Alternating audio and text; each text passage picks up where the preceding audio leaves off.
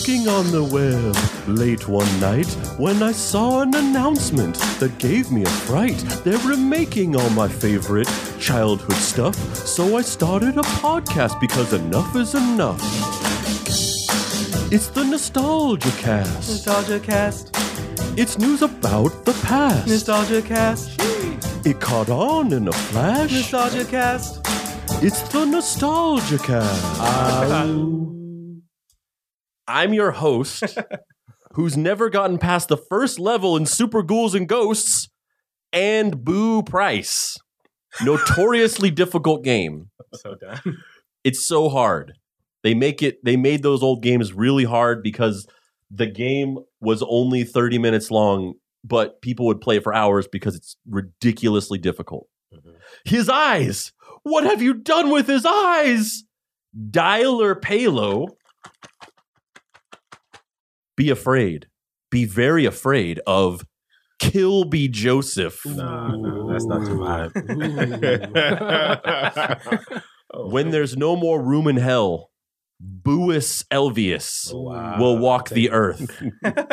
and Deadbeats, aka Kirk Pynchon. Dad beats. Buckshot. And you know what is so funny about that?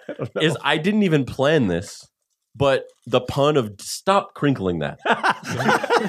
Part of my character. Dang, 30 seconds in. Yeah, it didn't take long. That was such a bad. The pun of deadbeats also is fits with your costume.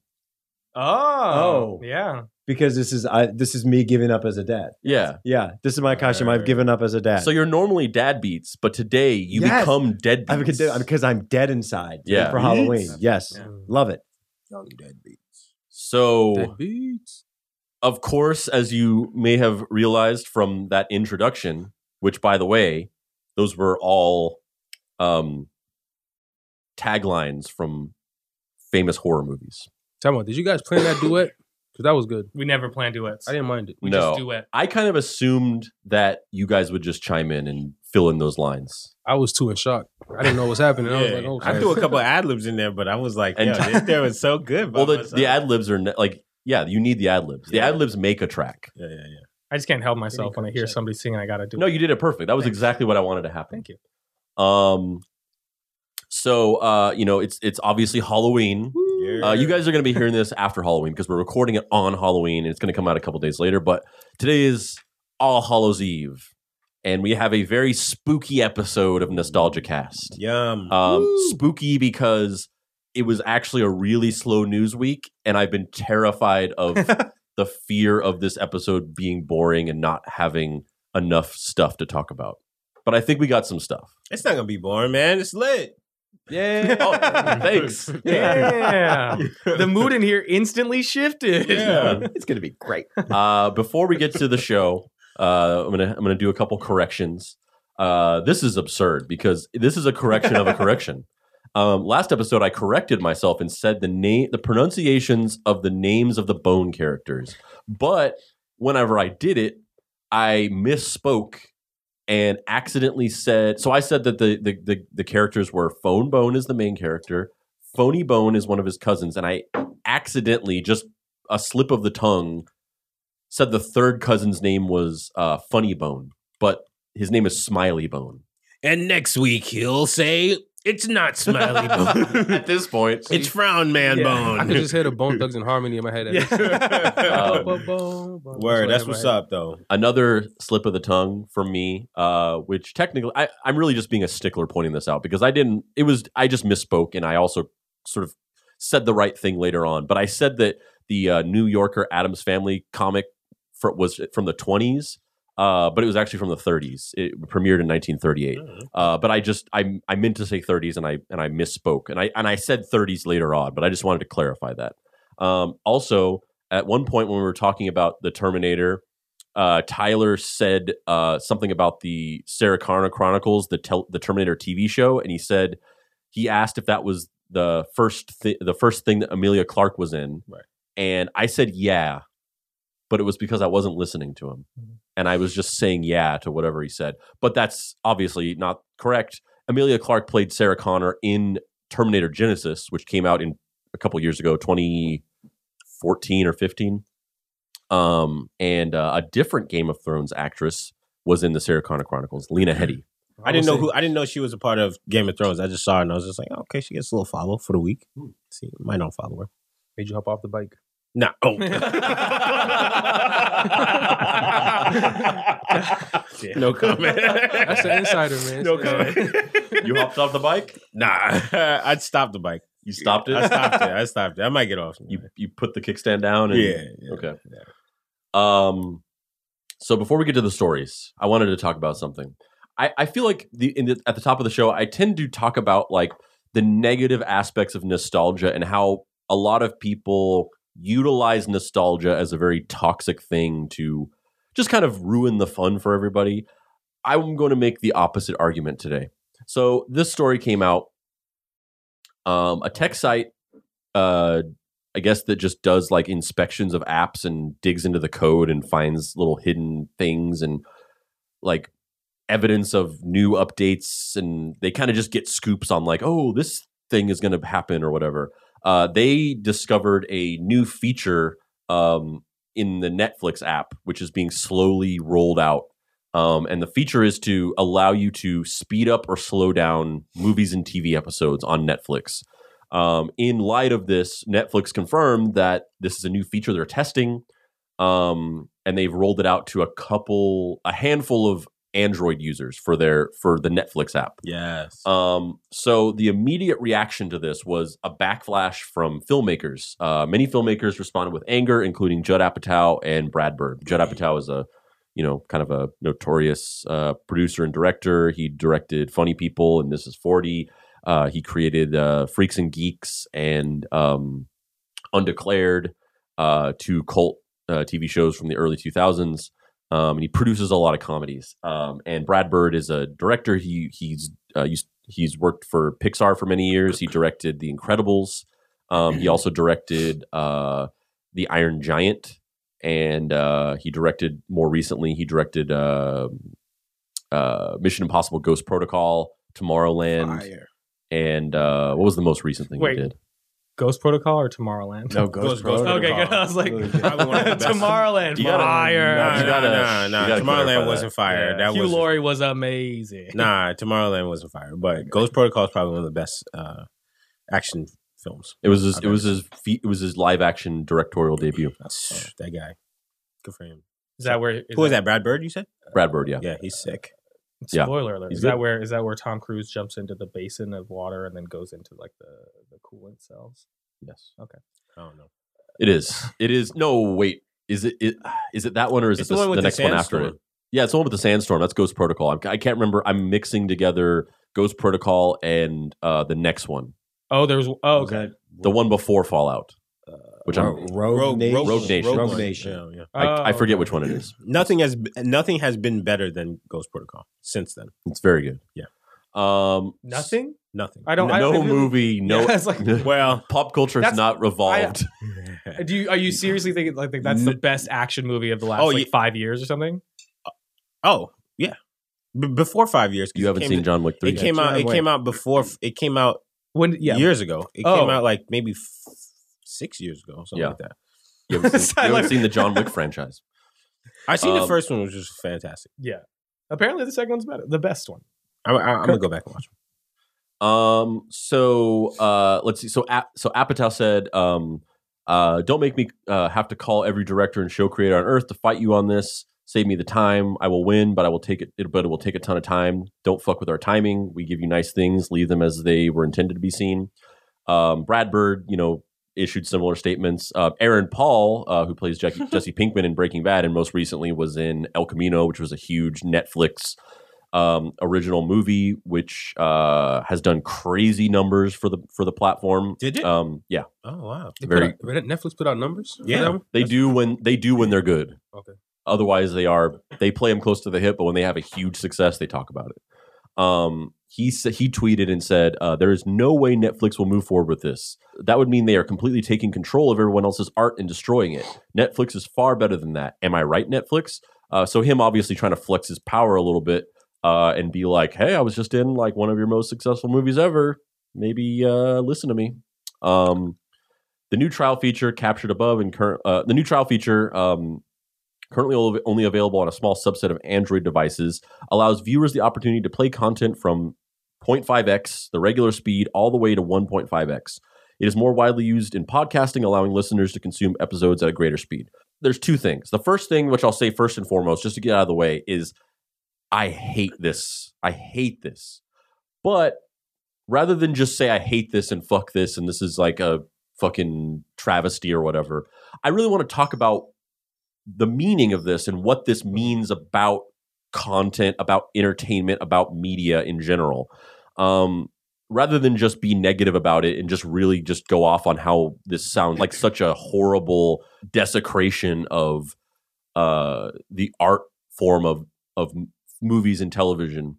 Um, I really want to talk about what this means because th- this is something I've thought about several times over the past couple of years. Um, and I want to get you guys' thoughts on this. Uh, so, so uh, not too long ago, uh, I was I watched uh, the Amazon Prime original sh- series, The Boys, and I was texting with my friend about it uh, because I've noticed that a lot of times in these like streaming service shows, like original content for Netflix and Hulu and, and Amazon, they dump a bunch of money into them. So they spend they spend probably you know comparable budgets to like real movies for some of these things, but I've always noticed that it seems like with streaming services, because they come from a more kind of like data driven business perspective, I think that they approach the craft of making movies differently than traditional studios do.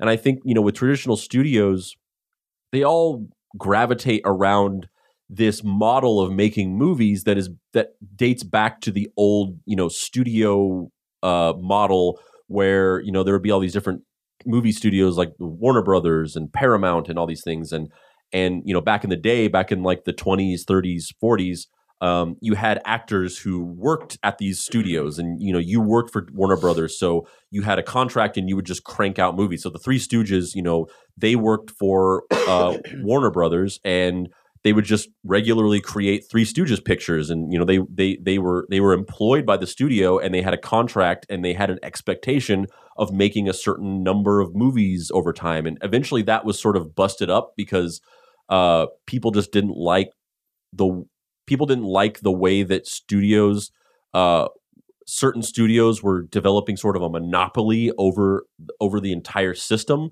w- with that model of doing things so they kind of busted it up a little bit and it kind of slowly transitioned into the current model which is you have studios. They sort of hire you know they, they hire directors. Some and directors can tend to work more regularly with certain studios and they can do picture deals with studios but you know they don't work for the studio and the actors don't work for the studio. They once again can do multiple picture deals but ultimately you know you you work independently you have an agent you have a manager and they uh, work uh, as an intermediary with the studio to get you the best deal possible as opposed to the old model where studios just hired you and then they could pay you shit because it's like this is your job. You know do it or you're fired and where else are you going to will blackball you from the industry and nobody else will hire you so they've they've shifted it to be a lot more fair to directors and writers and and actors still far from perfect but it's definitely better than the way that things happened back in the day um, so uh, I think streaming services, because they are not beholden to that history of process, they approach these things differently. And I think they come from a more business and data driven perspective. And as a sort of byproduct of that or a casualty of that is one major thing I notice is lack of attention to detail.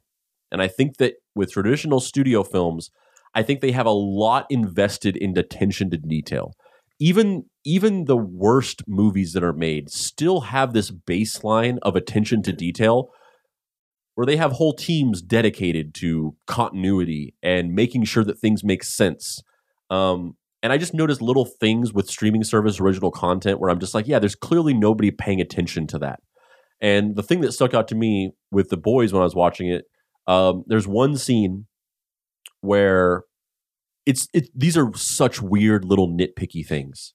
These are not going to up, these are not going to come off to you as like, oh, that is a problem. They're such small details. But there's a scene in the boys when the the uh, the main one of the main characters, uh, this this this act uh, this character, I forget her name in the show, but her superhero name is Starlight, and the show is sort of about um her. She's like a an independent fledgling superhero that's trying to get hired to be one of the seven, which is this huge corporate backed superhero team that's basically like the Justice League if the Justice League was like owned by Facebook or something.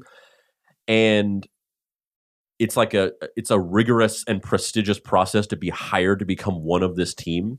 And so sh- there's these tryouts and it's it, essentially like becoming an actor or a movie star. So the day that she gets the call that she's getting the job as one of the seven, she's wearing like a hoodie. She's wearing a she's she's wearing like a like a hooded sweatshirt and she's got the hood up over her head. And I think the the thing they were trying to convey is that she was kind of depressed and down because she thought she thought she messed up her audition and wasn't getting the job, so she was kind of moping around her house. She has, you know, she has this kind of like frumpy kind of like sweatshirt on with the hood up. And then her mom gets a call on the cell phone and she's like, "Uh, it's for you." And it's it's uh Vought, which is the company that owns the 7. And so she jumps up and she grabs the phone and she puts the phone to her ear but over the hood. And she talks to them with the phone stuck to the side of her head with the hood on.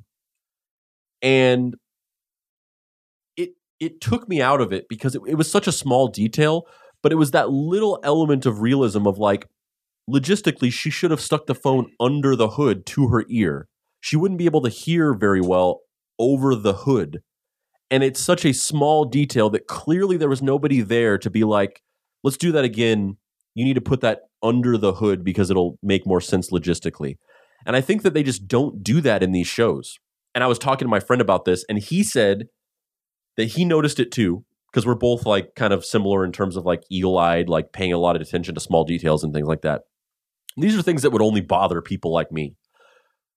But he said you know he noticed it too and he thinks that it's not that they don't spend the money on paying it that close attention to detail it's that with like binge culture and the way that shows are just made for you to just like like watch all 10 episodes of a season in like one sitting and get through it as quickly as possible watching movies and TV has become less about enjoying the movie for what it is and it's been it's become more about cramming as much data into your brain as possible like now it's all about just like how much stuff can you download into your mind?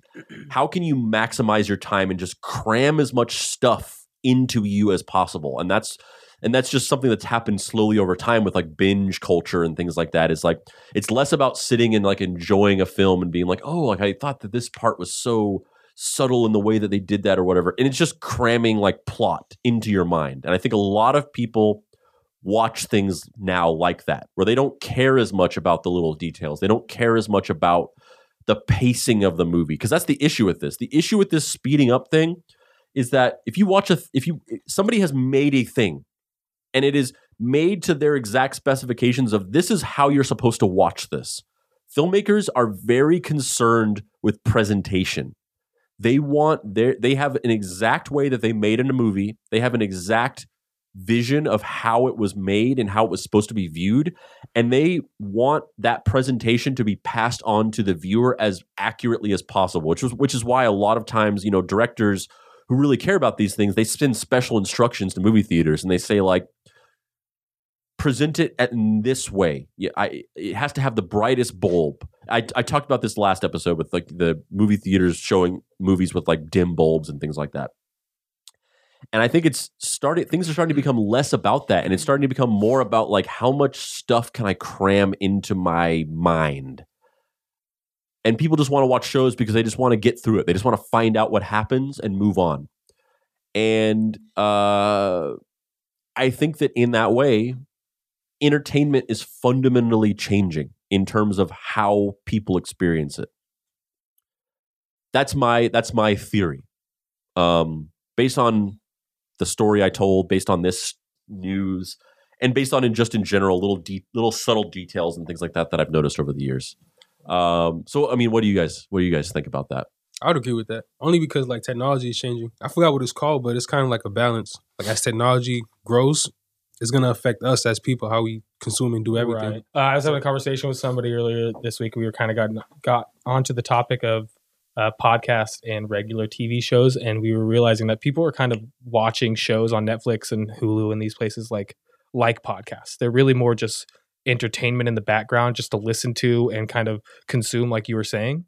And I think it's more because uh, these shows and the way that social media has been making them into like uh, cultural events, like if, if a good show is out and everybody shares it, it becomes more than just a fad of watching this show. It's like The Office. You're going to go back and keep watching The Office, not just because it's a really amazing show, but because everybody loves it so much. And there's always going to be new, like, social interactions that you can have from watching a- another episode of The Office. Like, you're going to be able to go, Did you see when Michael did this or that? It's like, these things are are made for more of just the consumption, not the not the art of it.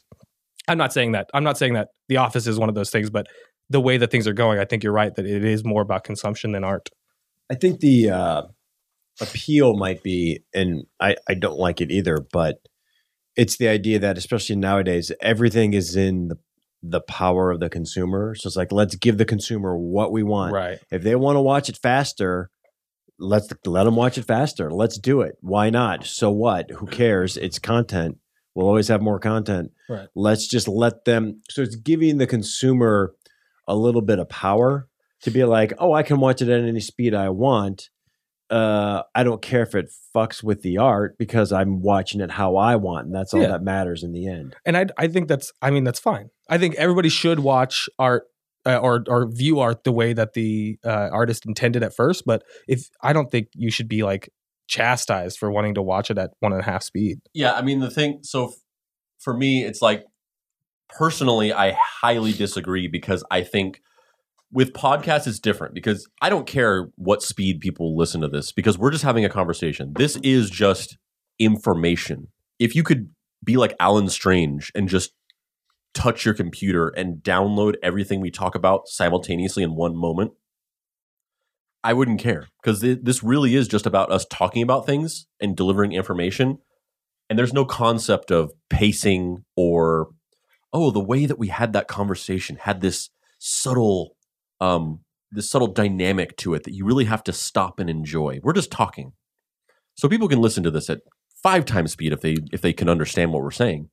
Uh, but movies and TV shows are very deliberately created with a deliberate pacing of like this is the way that this is intended to be watched. You're not getting the same experience and you're not getting the intended experience by doing anything to it, slowing it down, speeding it up, anything. Um, you're you're you're you're fundamentally changing what the thing is, uh, and especially in the case of speeding it up, you're changing it from a thing to be watched and viewed and enjoyed, and you're and you're transforming it into a an information delivery system. And that information is just the plot of the movie. But the thing you know that you'll learn a lot with a lot of uh you know you know if you if you get it all into the craft of filmmaking or writing or, or screenwriting or whatever and a lot of the viewpoints of directors and writers and things like that is like the plot is the least important part of the movie the, the, that that's the part that is just has to be there so that there's a story to get from A to B. The important part of a movie to most filmmakers are is the characters, their growth, and the way that story is told um, from a pacing, cinematography, um, and uh, you know acting perspective.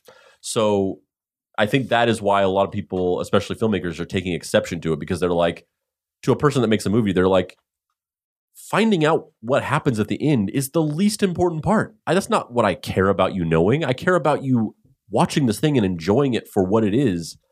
So to turn a movie that you made into just a delivery system for getting to the end and finding out the the twist of a plot or whatever is just so fundamentally against why people make movies that I think, you know, number one, it's perfectly understandable why they're upset about it. And number two, I personally feel like it does defeat the purpose of why people most people make movies. Yeah, because you're I think- now you're now doing it to just consume it.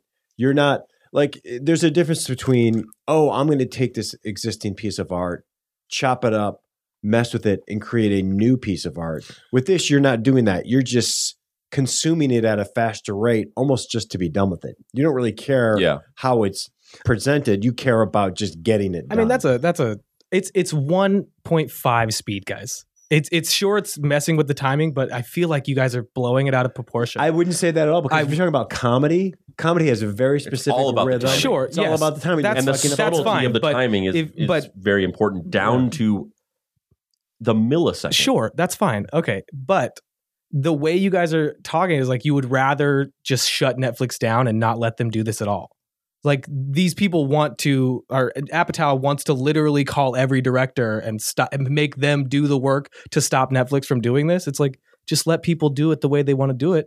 Make what you're going to make, and trust that your your audience, the people who really do enjoy it, are going to watch it the way you want it. They won't though. Th- eh, that's not that's not up to you. It is though. If you made the movie, it's your. Oh, it's up to your Andrew. movie. Okay, yeah, 100%. they're putting it out. They're putting it out the way it goes. The audience gets to choose at what speed they get to watch it. It, it doesn't matter. If yeah, you- but if if I if I made a movie and I in this way I saw that Netflix was taking away my power to present, and once again I will I will stress that you can't. presentation is the most important thing to a filmmaker. They are so minutely concerned with presentation. It's the most important thing. Once they've made the thing, the the presentation is the most important thing. If I made a movie and I and I saw like oh, Netflix has has taken away my ability to show my movie to my audience in the way that I want to, I just wouldn't put my movie on Netflix. the entire idea of streaming fucks that in, that idea up. The fact that you can pause a movie mid movie, stop the entire train, and go to the bathroom and and miss and and miss that feeling that you got from watching it from beginning to end without a break, it ruins the entire pacing. So the fact that you can do those things in general, I agree with that. I never go to the bathroom while in the middle of watching a movie. sure, but should you be stopped from? What, did you just roll your eyes at me about this, Steven? Yeah. Come on. Listen, we know. Listen, you are I, you. In 2008, Oh, I went to I went to see Scott Pilgrim versus the World with my then girlfriend and a friend of ours. And in the middle of the movie, during I think the the the the the the Patel fight, the first fight, she asked me to go get her popcorn, and I said no. And she got mad at me, and it got to the point where I was like, I have to go do this, or else this is going to be like a doghouse situation. So I got up and went and got her popcorn, and I'm still mad about it. I'm still angry that this happened. One hundred to percent. me. If you went to the movies and you don't buy popcorn before, break up with that person if she's going to ask you to go afterwards. But that still doesn't mean we should stop Netflix from doing what the audience may want, especially because they're just making money on top of money anyway. That's all they want to do. They don't care about directors. Like you guys are asking for a lot from people that don't give a shit. I guess what's just, just what is other than the ability to s- consume faster? What does it have to offer? listen uh uh you guys all or i mean people that really enjoy movies the way you guys are talking about may enjoy watching them that way but if i could have watched um that fucking drive movie faster i would have See, that is I the fuck- whole that is it- the I don't. worst- I don't give a shit. That is I the that worst thing I've director. ever Who did that? Who did? Who did it? that is the wor- Who directed it? You don't get to know. It doesn't matter because it fucking sucked, and it was so slow for no reason. Oh my god! it was just boring, Can't and I wait till didn't we fucking replace like it. Tyler You're fired. with you are Julia. fired. What I'm saying is like it. It just it's opinions. Like uh, sure, the artist wants it to be it's seen not- this way. It's not for you. And fuck Okay. you. Get out of If, space. if it's not for you, Don't you, watch the movie Don't and watch get it. What do you from mean? Turn it off. okay, so why is it Leave- any different between leave this- watch it the way you want? Leave this Because perfect, you're amazing movie changing the alone and intent. get away. With it. But it from doesn't change it for anybody else but me. Yeah, so don't watch it. Why? I want to. I why get what is is watching a movie that you so vehemently hate faster going to make you like it more? It's just going to make you get through it faster. no, I might like it more. If Really? I, I honestly think if it was a little think- faster, I would have. a little faster. The vehemence One- you've had right now, I'm the, I'm the trying to think of absolute hate you've had for this movie in the past thirty seconds. It's not hate. I okay. Hate. Yeah. Wait, you're right. hang on. I'm sorry. I'm sorry. I'm sorry. I'm sorry. Rewind that. That I did. I did say hate. Yeah. I I think the movie sucked because it was so slow, and that's why I don't like it. But the point of Speaking the movie is supposed to be slow. It's Yeah. supposed to be slow. I did- I- if I you- just- and that's if you fine. don't like That's- it, then you can go. That's great. I don't like it. I'm Right. not gonna if you watch if it. you don't like it, you can go watch fucking TikTok videos or whatever somebody with like the worst attention span possible getting- does. Oh, hey, irate remember what you were about last week? Was be nice to people. That's not what he meant. That's out. That's That's, that- out the door. That's, that's- um, I said. I don't know. I just I think, said I think nice- you guys are. I think you guys are. I said be nice to people about having an ignorance of information that they don't need to know. I, I didn't say be nice to people about have about having the information and being so wrong about it. All I, I was like, do you think? Do you think that like people taking art and making it in, and, and like putting a putting a like a a filter over it is is wrong? No, because you're changing. It's a different thing. It's a cha- you're you're changing it to make a new piece of art. Like that's what Mm. like Andy Warhol did. Okay, so That's what so me fast forwarding it isn't making it. no, a you're piece just of art. consuming it faster. You're not changing the art. You're making it go faster, so you can go done. That's fine. That's so you're not appreciating it, is what you saying? I guess. I guess. I mean, That's actually a good jumping off point of like. So did you, I feel like you were trying to say something? Did, did you were you trying to say something, Louis? I was gonna say, do you guys see a way maybe filmmaker, filmmakers and directors will see this trend and go, okay, what can we do to at least you know compensate for that? if they do do watching it, the faster? timing isn't too crazy or too different. Uh, I Yeah, mean, like how, how can they keep that in mind? Like, okay, people might watch this at 1.5 speed. What can we do on set to? Yeah, that's see now that's interesting, and I think that makes it even harder for the filmmaker because, like again with comedy, there's very specific rhythms, and they're like, okay, great, you got the comedy, we got it, we've got the rhythm, and then all of a sudden they got to go, oh wait a minute, we got to take into account someone might watch this faster. Now we have to rejigger the whole thing because some other people might make it faster, which just seems stupid. Yeah, and here's the thing about that. This is why this is a problem because we're talking about our opinion of like we think that movies Yeah. should be enjoyed, but this is why it's actually a problem. When you give people an inch, they end up taking a mile. The the the the the, the long term, long tail butterfly effect result of making this um, compromise is that it normalizes it, and then people are going to start making movies faster because they're like, oh, we got to keep up with people's, and then and Yeah. then it's just a snowball effect to the point where we're just we just become an idiocracy world where it's like the show called Nut Kickers, where it's just like guys getting kicked in the nuts, and that's the most popular television show on the on Yeah. in the world. Uh, that's a that's a. I think you're letting your cynical view of it uh, really send it to a bad place. I think it's just. But that's I not- just think it's just like- an evolution of. Here's of- why it's not of cynical and why it's totally consumer driven, totally rooted in fact.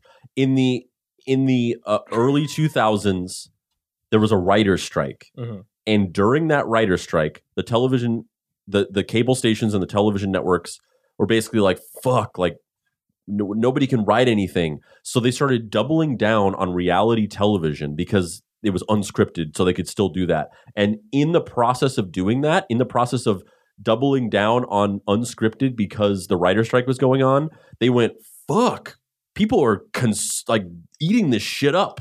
And that event directly led to reality television becoming as culturally huge as it is. And now we live in this fucking post uh post um writing world where reality television is not only the most popular type of content but it's the easiest and cheapest. So there's like no reason. And so it, it's just it's an exponential growth of like as time goes on there's just going to be that stuff just becomes more and more of a precedent because it's cheap to make and people eat it up.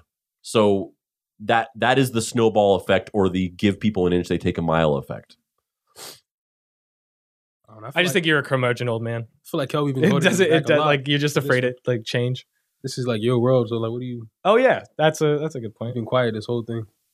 Is it going to stop you from making films, Kelby? But you, you're you're saying that, but you you're just you you have you're very selective about that because you've you've multiple times been been like when we're talking about these things, been like, oh, I don't want them to ruin my child. Like you've said that phrase multiple. It's like you're Yes, se- but you're what I'm saying, I would never- I would never- want to change. I would never go. I would never go. Don't make me call everybody I know and get you to stop doing this thing because I don't like the way that things are changing. So you're saying that some so you're saying that just there's fucking. you're saying there's there's never a moment where somebody has to stand up No, and do that's- something that's to, to fine. make some- Sure. pr- pr- sure, but once you make your art and you put it out there, the world's going to change it. There's nothing you can do about it.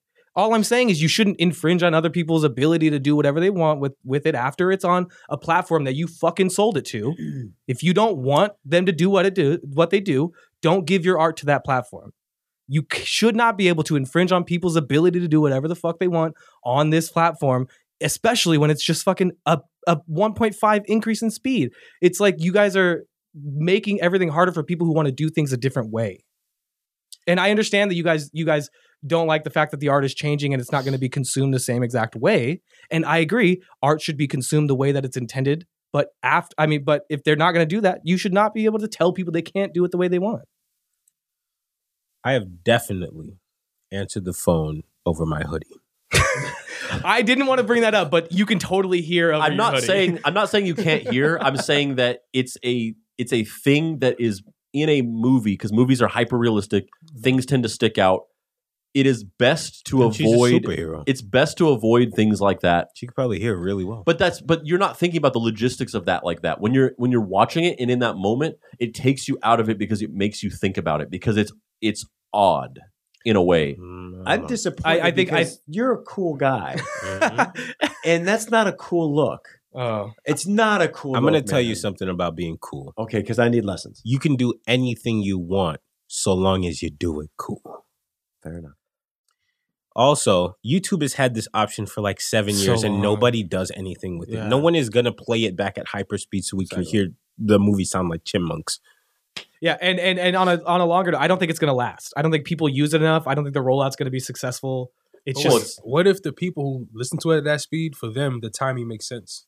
Well, So so this is the thing about that. This is this is me playing devil's advocate to my own self because on one hand I have the viewpoints that I've sort of espoused so far, but on the other hand, two things. Number one, uh, Tyler the Creator, rapper and music producer, um, he has talked about in a lot of interviews. He uses a lot of time pitched um, effects on his sampling and his vocals a lot of his vocals are either sped up or slowed down and a lot of his sampling is taking existing music and speeding it up or slowing down and a lot of samples are sped up or slowed down to fit into the the bpm of whatever the beat is or whatever.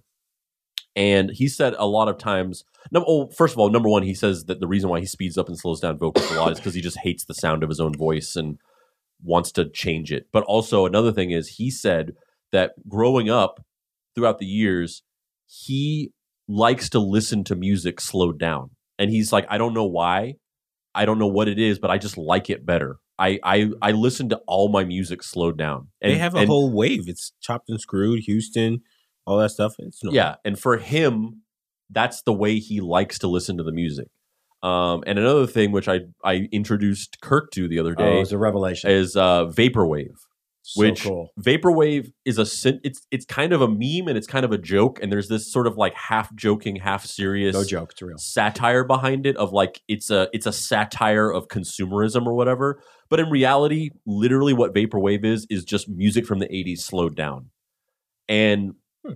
it transforms it and makes it a new thing it makes it like okay you like this 80s music you like this song or you like this vibe or whatever and you slow it down and then it's like it's just kind of like a different type of thing and it's a different type of thing that's also enjoyable Yeah, it's a new piece of art, which is Yeah. what we're talking about. It's a new piece of art as opposed to going to 1.5. You're not creating new art with it. You're just making it get to the end faster. so. Wait, if you did a 1.5 on a song, not new art. no, what? no if you just- listen to a song at 1.5, it's not new art. But if No, you listen just to a- a song at No. negative 1.5, it is art. No, you're missing the point. You You literally just No, said no. playing devil's advocate. He did. Uh, one is creating, one is taking something and creating a new piece of art. I'm not. I'm not talking about taking a piece of a song and speeding it up or anything like that. Just like Tyler Creator listens to song, listen to songs slower. Yeah, How does that make it new art? I'm not talking about Oh, Tyler okay. Creator. Gotcha. I'm not gotcha, talking about gotcha. it. Okay, I'm talking that's about what I was confused. about. taking Sorry what's about the that. thing that you introduced me to that I love? Vaporwave. That's taking an a, an old piece of art and and manipulating it to create a new piece. But of art. nothing's changed except the speed of the song. but it's become a different thing It like makes Just it a- because it it's a slowed- meme, It's, it's slowed become a down different so No, much because that it's slowed down so much It it takes fast-paced pop music and turns it into like slow jams. it makes it a new song. yeah. I think Tyler's point and your point is that it works for music, it doesn't quite work for film. Is that is that the It- point? Then? That because for film, it's It- Uh, there's all this it could be. pacing and It could things be, yeah. that are That's a It- that's a very fair point. It's So- two different. It's two different art forms. to be in the middle, kind of, you would, and I, I, I, I would definitely agree to this. You, you wouldn't speed up a comedy, a comedy set, obviously, no, because I- that's all timing. it's all time. yeah. Okay, so it's it is it's just like a gradient from from movies to or from music to movies. It, it gets uh, slowly less or, or more taboo to do it, or less uh, successful on Also- conversion. also for anybody viewing this as a video podcast. It just occurred to me that this entire time that I've been like laying out these really serious points, I just look absurd. Yeah, And uh, so please for still take me seriously. for audio viewers, You look delightful. I'm dressed as a skeleton. Yeah. Uh, yeah, I don't know. I don't. I don't. I don't understand that. I. I. I'm. I'm. uh, What is it called? I'm just a Devil's Terrible advocate. person. terrible person. Yeah, I was looking for a Trash for- mouth. There it is. I, I don't know. I don't. I don't know. I just. It's it's a lot of complaining for something that is uh, that has that literally is just up to it. the person Wait, watching it. And when you No- guys no say one's the gonna timing, use it, when, you, when you guys say the timing for movies, you mean the audio or the visual aspect of it? Everything, It's the both. pacing of It's it. both. It's all combined. It's all combined. Even like- especially yeah. comedy comedy is all about timing it's all about like if you say if you say this and this and then this could potentially be way funnier than if you said this and then this Right. That Yeah. timing is like it, it's all everything is in that Yeah. timing with what makes things funny and not funny or effective emotionally it's all in the timing I think some people will just be confused on the idea that like, where does the timing go, even though it's sped up? Like the person is still delivering at the same time. it becomes still- it, it becomes incrementally less funny and it's I, it might not be like oh they sped it up so it's not funny but there's so much involved with like pauses and silence in comedy and then raising it and lowering it. So there'll just be an overall like this comedy sucks. This is Uh, not they're not being funny. And it's like no it is funny. You've just sped it up a little bit to to Up- mess with it. a perfect example is the joke that Kelby just made, where he he basically sat in silence listening to all us argue about this thing, and then when it got silent, he, there was a little bit of a pause, and he went to say like he was going to speak on what we were talking about, and then but instead he said, "I can hear my phone over my hoodie just fine." That was that joke, and the the reason why it was so funny was all in the timing of it. He waited. He sat and listened to this long thing he brought back a thing that was referenced at the beginning of the conversation. So he subverted com- uh, expectations of what he was going to say. And there was a little bit of a pause of silence before he said it. And if we, if, if we listen, if you listen to this sped up, it's going to lose a little bit of why that was funny in the moment because it's going to be Mm. too fast. But Definitely. the, the pause will still be there, right? yeah, but it'll be, it'll, it's It'll still, it's a faster. short, it's a It'll shorter pause. Yeah, it's a I quicker I, pause, I, but- I agree with Andrew on this, but I still think it would have been funny if, if we immediately go, "What do you think about this, Kelby? You definitely are in the industry." And he goes, "Yeah, I, I answer my phone over my hoodie." If there was no pause, it still would have been. no hilarious. it's funny with the pause You got, you don't know because the pause was there. You could- you Well, don't know. But it doesn't matter. okay, we what- didn't what write we're- this scene. What we're as like talking a- about is the specific way that what he said was funny. Okay, If sure. we speed it up, the thing is, if you as you speed something up, everything is relative to itself. So, or relative, every moment of something is relative to each other. So, as you speed it up, the gaps in between things get shorter and shorter. If we crush this to a certain um, uh, speed, then there there would be no pause. The pause would slowly disappear. You want to know why no one's going to really use this? Because Netflix doesn't work that well on Android phones anyway. That's true. That's one hundred percent true. Glitching. It's not going to be working on That's that good. yeah. That's my bigger thing. Netflix, work on your fucking app more than your uh, add add-ons. Like yeah, no one's going to. nobody gives it. a shit about That's a that. fine- that's a It's been- fine I want to be able to watch it it- without buffering. It's been on YouTube not forever. And the only time I've ever used it on YouTube is uh, when I'm listening to a song and the comment is like, listen to the song at 1.75 speed. And then you listen Yeah. to it and it's like, oh, and again, uh, 1.5 speed is not that that much. You you're saying at a certain point, like in this conversation, yeah, the pauses would be gone, but 1.5 speed, that's not happening. no, but if you ever watch a video, like a speaking video at a faster speed, it's kind of annoying to listen to because you know it's abnormal. It's not, it's not, Yeah. you know, you're like no one talks talks like that. So I think we're just gonna you get used to it. yeah. I think humans over Nah, time. we're 'cause not That's what use it. Andrew's worried about. If you look at Spotify, That's what Andrew's worried like about. music, is Uh-huh. becoming shorter and shorter.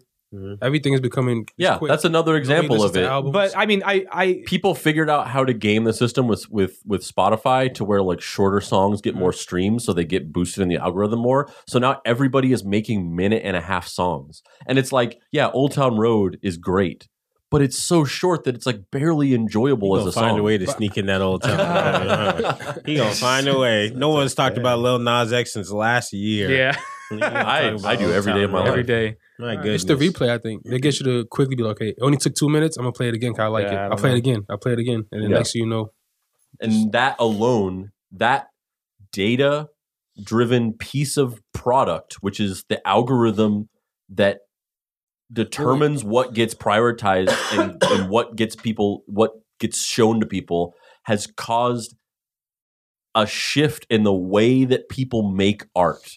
but do you think it's the algorithm or is people not choosing to do it this way because of technology?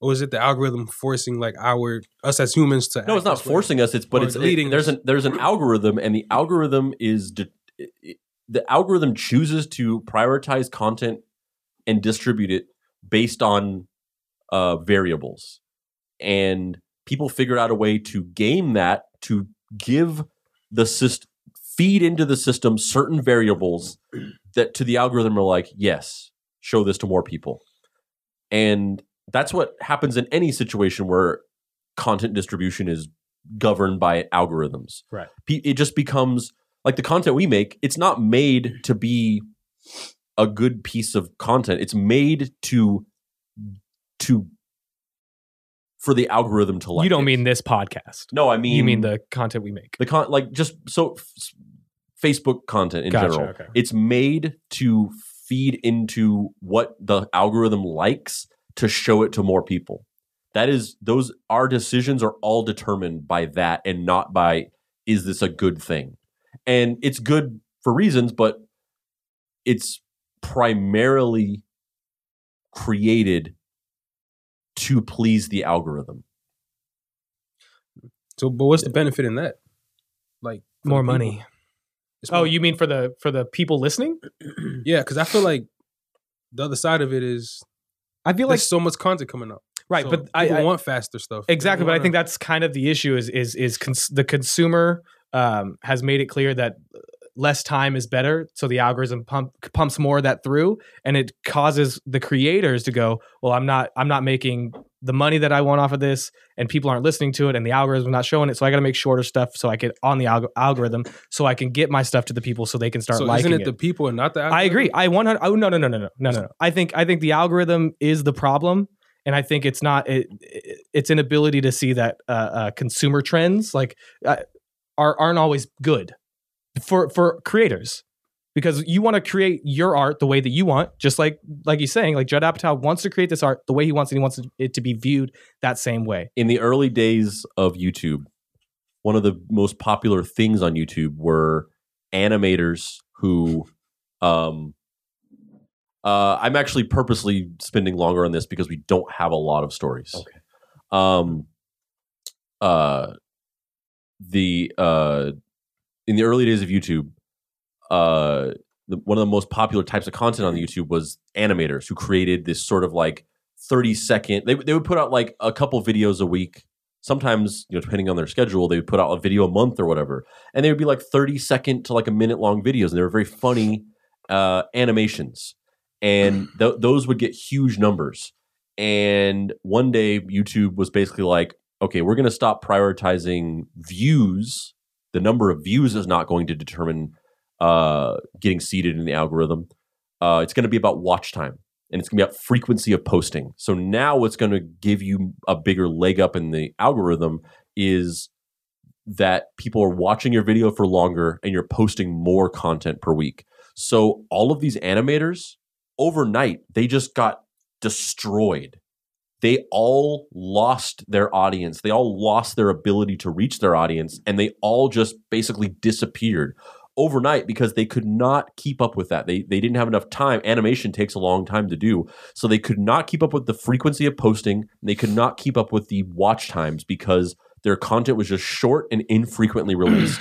so this arbitrary algorithmic decision stamped out an entire art form overnight. Uh, and that's not about user consumption. That was about YouTube just being like, we want this thing to happen, so we're changing the algorithm to do this. to uh, to piggyback on that, that's uh, YouTube ruined a lot of shit for creators in general uh, because they they really uh, backed advertising on their on their platform. So they did go with that. Like the longer the video and the more uh, enticing it is to watch the entire thing, the more ads we can run on it. So they made their algorithm really focus on those things, and that's why you get like Logan Paul is so big because he's just a shitty person and he's so willing to put it all out. And like those things get views And vlogs, you, you can make a 20 minute vlog every day. daily vlogging from 2000 from like 2010 to 2014 was the biggest trend on YouTube mm-hmm. and it was fucking terrible. So, you know, my, my entire job is being data driven and doing these exact things we're talking about. But as a person who enjoys an art form, being data driven and being sort of a beholden to the algorithm is it just leads to the overall snowballing effect of the uh, increased um, content is pushed further and further away from being about creating quality things and it becomes more about just figuring out how to game a robot to get put into in front of as many eyeballs as possible. And my mm-hmm. whole original point that I made at the beginning of this was that not necessarily to say this is a negative thing, although personally I do think that it is a negative thing in many mm-hmm. ways, was just to say that I think the nature of entertainment is starting to fundamentally shift from being about enjoying a piece of thing as for what it is and becoming about cramming as much data into your mind as possible. Know. Nobody's going to use this thing. But I will tell you a thing. I'll tell you something. Lou saw Trent. Uh, what was the movie? John? Terminator. Lou saw Terminator without us. Wow. Wait, what? How dare you? Well, Um, and he he can he'll he has more time for homework for when we talk about it next episode. uh, yeah, so so let's uh, let's get to this these stories. Let's do it. There's honestly not a whole lot for this week. Right. Um, they are rebooting High Fidelity as a series on YouTube or YouTube Hulu, starring Zoe Kravitz as the character that John Cusack played. Oh. Um, so this is the show is more based off of the book High Fidelity by Nick Hornsby, uh, rather than being some kind of remake of the movie. Um, the movie w- came out in 2000, starring John Cusack and Jack Black, about a uh, a, a, a group of people working at a record store, um, and uh, they're bringing they're they're they're fleshing it out into a series. Um, Zoe Kravitz is playing the character Rob, which was which was played by John Cusack in the movie. Um, and it's about a record store owner in Crown Heights, Brooklyn. Um, per Hulu's release, the show will stay true to the original and focus on Rob revisiting past relationships through music and pop culture while trying to get over her one true love. Her name is going to be Rob too. Yeah. I hope so. That's awesome. I'm down for this. Yeah. I'm I'm, I'm definitely down for this. Isn't Zoe Kravitz going to be in something uh some movie soon? She's, She's an playing. actress. She's playing Catwoman. Oh, She's okay, Catwoman. cool. Yeah. That's going to be horrible. It's a great book. Catwoman's the a great Catwoman's a great Yes, damn it. Don't Uh, Catwoman is on. in the Cannibal is great. I can't even speak anymore. yeah, Halle Berry's Catwoman was fantastic. Oh my god! If you don't like that, then you're a garbage person. There, I said it. I think this is. I think Full this, disclosure, never saw it. I think this could be cool. My question yeah. is. My question is whether this takes place Yes. in the '90s or like the late '90s, like the first one did. yeah, uh, when when music stores were more relevant, or if it takes place in modern day where record stores have sort of had a second renaissance. that's my question. Which is, it's and that's a huge difference. yeah, it's a huge difference in tone between uh, a record store in the '90s, which is booming and everyone's going to for their music, as opposed to something in Brooklyn that's very niche and and hip, and only a small group of people do. But either way, I'm down. I, I love it. Uh, I think it's great. Yeah, I like Zoe Kravitz. Oh, and wait, is Zoe Kravitz the daughter of uh, Lisa Bonet? Yes, it is. Lisa Yes, Bonet is. was in High Fidelity. yeah. Was she she? she played one of the love interests. Synergy. Word. Yeah. Yeah. Yeah, that's sicko. I don't want to sound like an asshole, but is this? Is, But- yeah, but- I'm going to. but Is go this ahead. is this Lenny Kravitz's daughter? Yeah. I Yes. just like you can't No, have that fair. many Kravitzes, is. right? Yeah. It is. okay. Yes. No. Jason Momoa's stepdaughter. Oh, Yep. the lineage is uh is um Lenny Kravitz is the is the son of the actress who played the wife. I can't remember her name.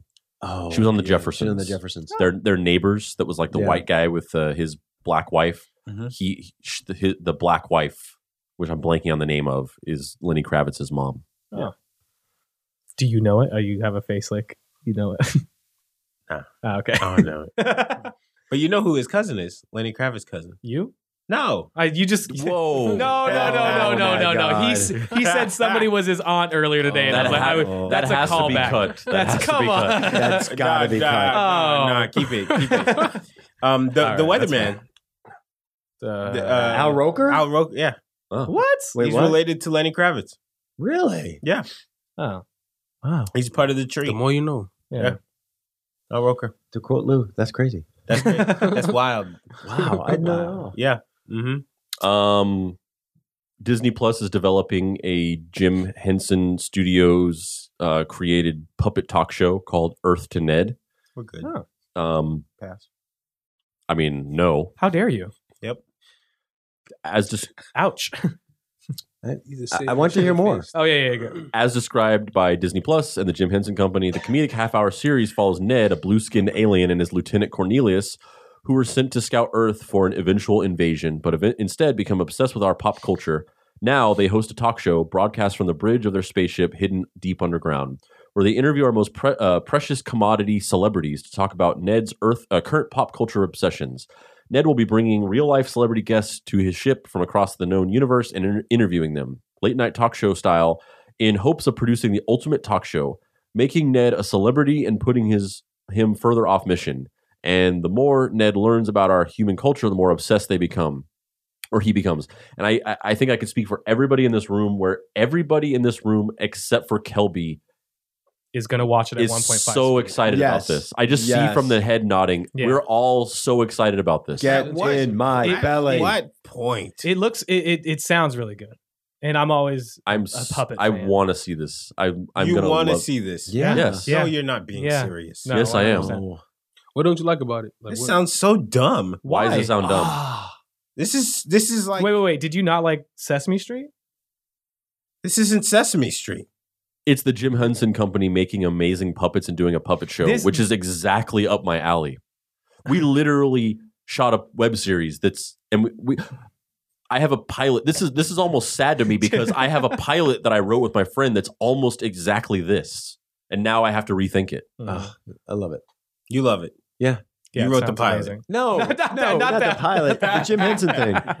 I don't know. This sounds like this sounds lazy. This sounds like just more Lazy puppetry is one of the most No, that's not what I'm saying. I'm not saying puppetry is mean the lazy. concept? I'm saying this this idea sounds dumb. I love this idea. Oh, I yeah. love the idea of a of a of a bunch of a puppet world with a bunch of Jim Henson Studios created puppets, and then bringing celebrities on and interviewing them like a late night talk show. To the point Sounds where I'm good. I, like I said, I literally wrote a Yeah. pilot that's very similar to this, Mm, and now I have to go rethink my life. mm. Remember how Um, earlier I said you were cool? No, I'm not cool. You're still sound- cool, but no, I'm just this I'm sounds really hurt. like you look real cool hating every on this. everything is interview based. Everything is interview based. So it just seems like they're just cashing in on the interview thing. Hey, let's interview a puppet. It sounds lazy. They're I don't wanna not watch this. I guess I got to find a new host for the talk show. I was gonna Oh wait, pitch. are the celebrities going to be bucko. puppets? A puppet celebrity each time? no, they're real celebrities. Real they're- celebrities, It's okay. like Jimmy Kimmel for puppets. Yeah, that sounds amazing. to That me. sounds way No. better than Jimmy Kimmel. Well, Jimmy Kimmel's not that great. You But- want you said it. Well, I guess that's probably. A good oh, thing. that's actually oh, you're just equating it to another bad thing. Yeah. Gotcha. Okay. Yeah, I don't know. Uh, doesn't do anything for me. All right. But if you guys like What it, and then and then you know what? If I watch it, I'll, I'll let you guys know if it's good. Okay. okay. Okay. I'm down, I'm down. When do we have a time? When it comes out, When it oh comes no, out, sorry. It's, it's, it's just it's just announced. There's Oh, no there's no timeline, but it, Okay. ostensibly it'll be you know available soonish after it launches, which is November twelfth. Uh, so the last piece of reboot news, the mother of all reboot news, they rebooted the alphabet song. Yeah. No, no, no, no. They uh, they Can- wait, yeah, they put it in Quavo alphabetical. doing it? oh, what? Can That'd I- be crazy if Quavo did. Andrew, what is the alphabet song? Like, What? yeah, what does that mean? Like, a, oh, he was born before the alphabet. I'm sorry. yeah, Oh, yeah, like, yeah, yeah, yeah. a- yeah, we used, you know, just The Stuff. alphabet song. Like It's A, Twinkle, B, C, Twinkle, yeah, Little is, Star. it- it is Twinkle Twinkle Little Star. They're F, remaking G. it they Yeah. rebooted it. It's already happened. to make it sound like what? Play I, it. I will explain it to you. Okay. So, a new version of the ABC song was created by this YouTube channel called Dream English. Um, uh, this was this actually this actually came out in 2012, but it's been it's been noticed for the first time, and people are talking about it. So this uh, it went viral this week when comedian Noah Garfinkel posted about it. He tweeted a link to it and said they changed the ABC song. I don't want to say this because I don't want to spoil this Oh, uh, and it's life ruining. Now, as a parent, I understand exactly why they did this. So basically, this guy is trying. This guy, he's a YouTube children's entertainer, and I guess he's he does some like children. Uh, he he teaches classes and does child development s- stuff. And his argument is that this is a better version of the alphabet song. It's the version that he uses when teaching children because it it, it fixes a major issue with the alphabet song What's the issue? and as a parent i understand but i also uh, don't care and no don't change the alphabet song so i'm going to play it and I, I want you guys to notice what the change is and see if you guys can under and i don't want kirk to chime in because you'll know because Okay. you have kids. I want non parents If To- it's not Quavo, it's I mean- Oh, i want no, non parents to chime in and see if you understand why the change has been made.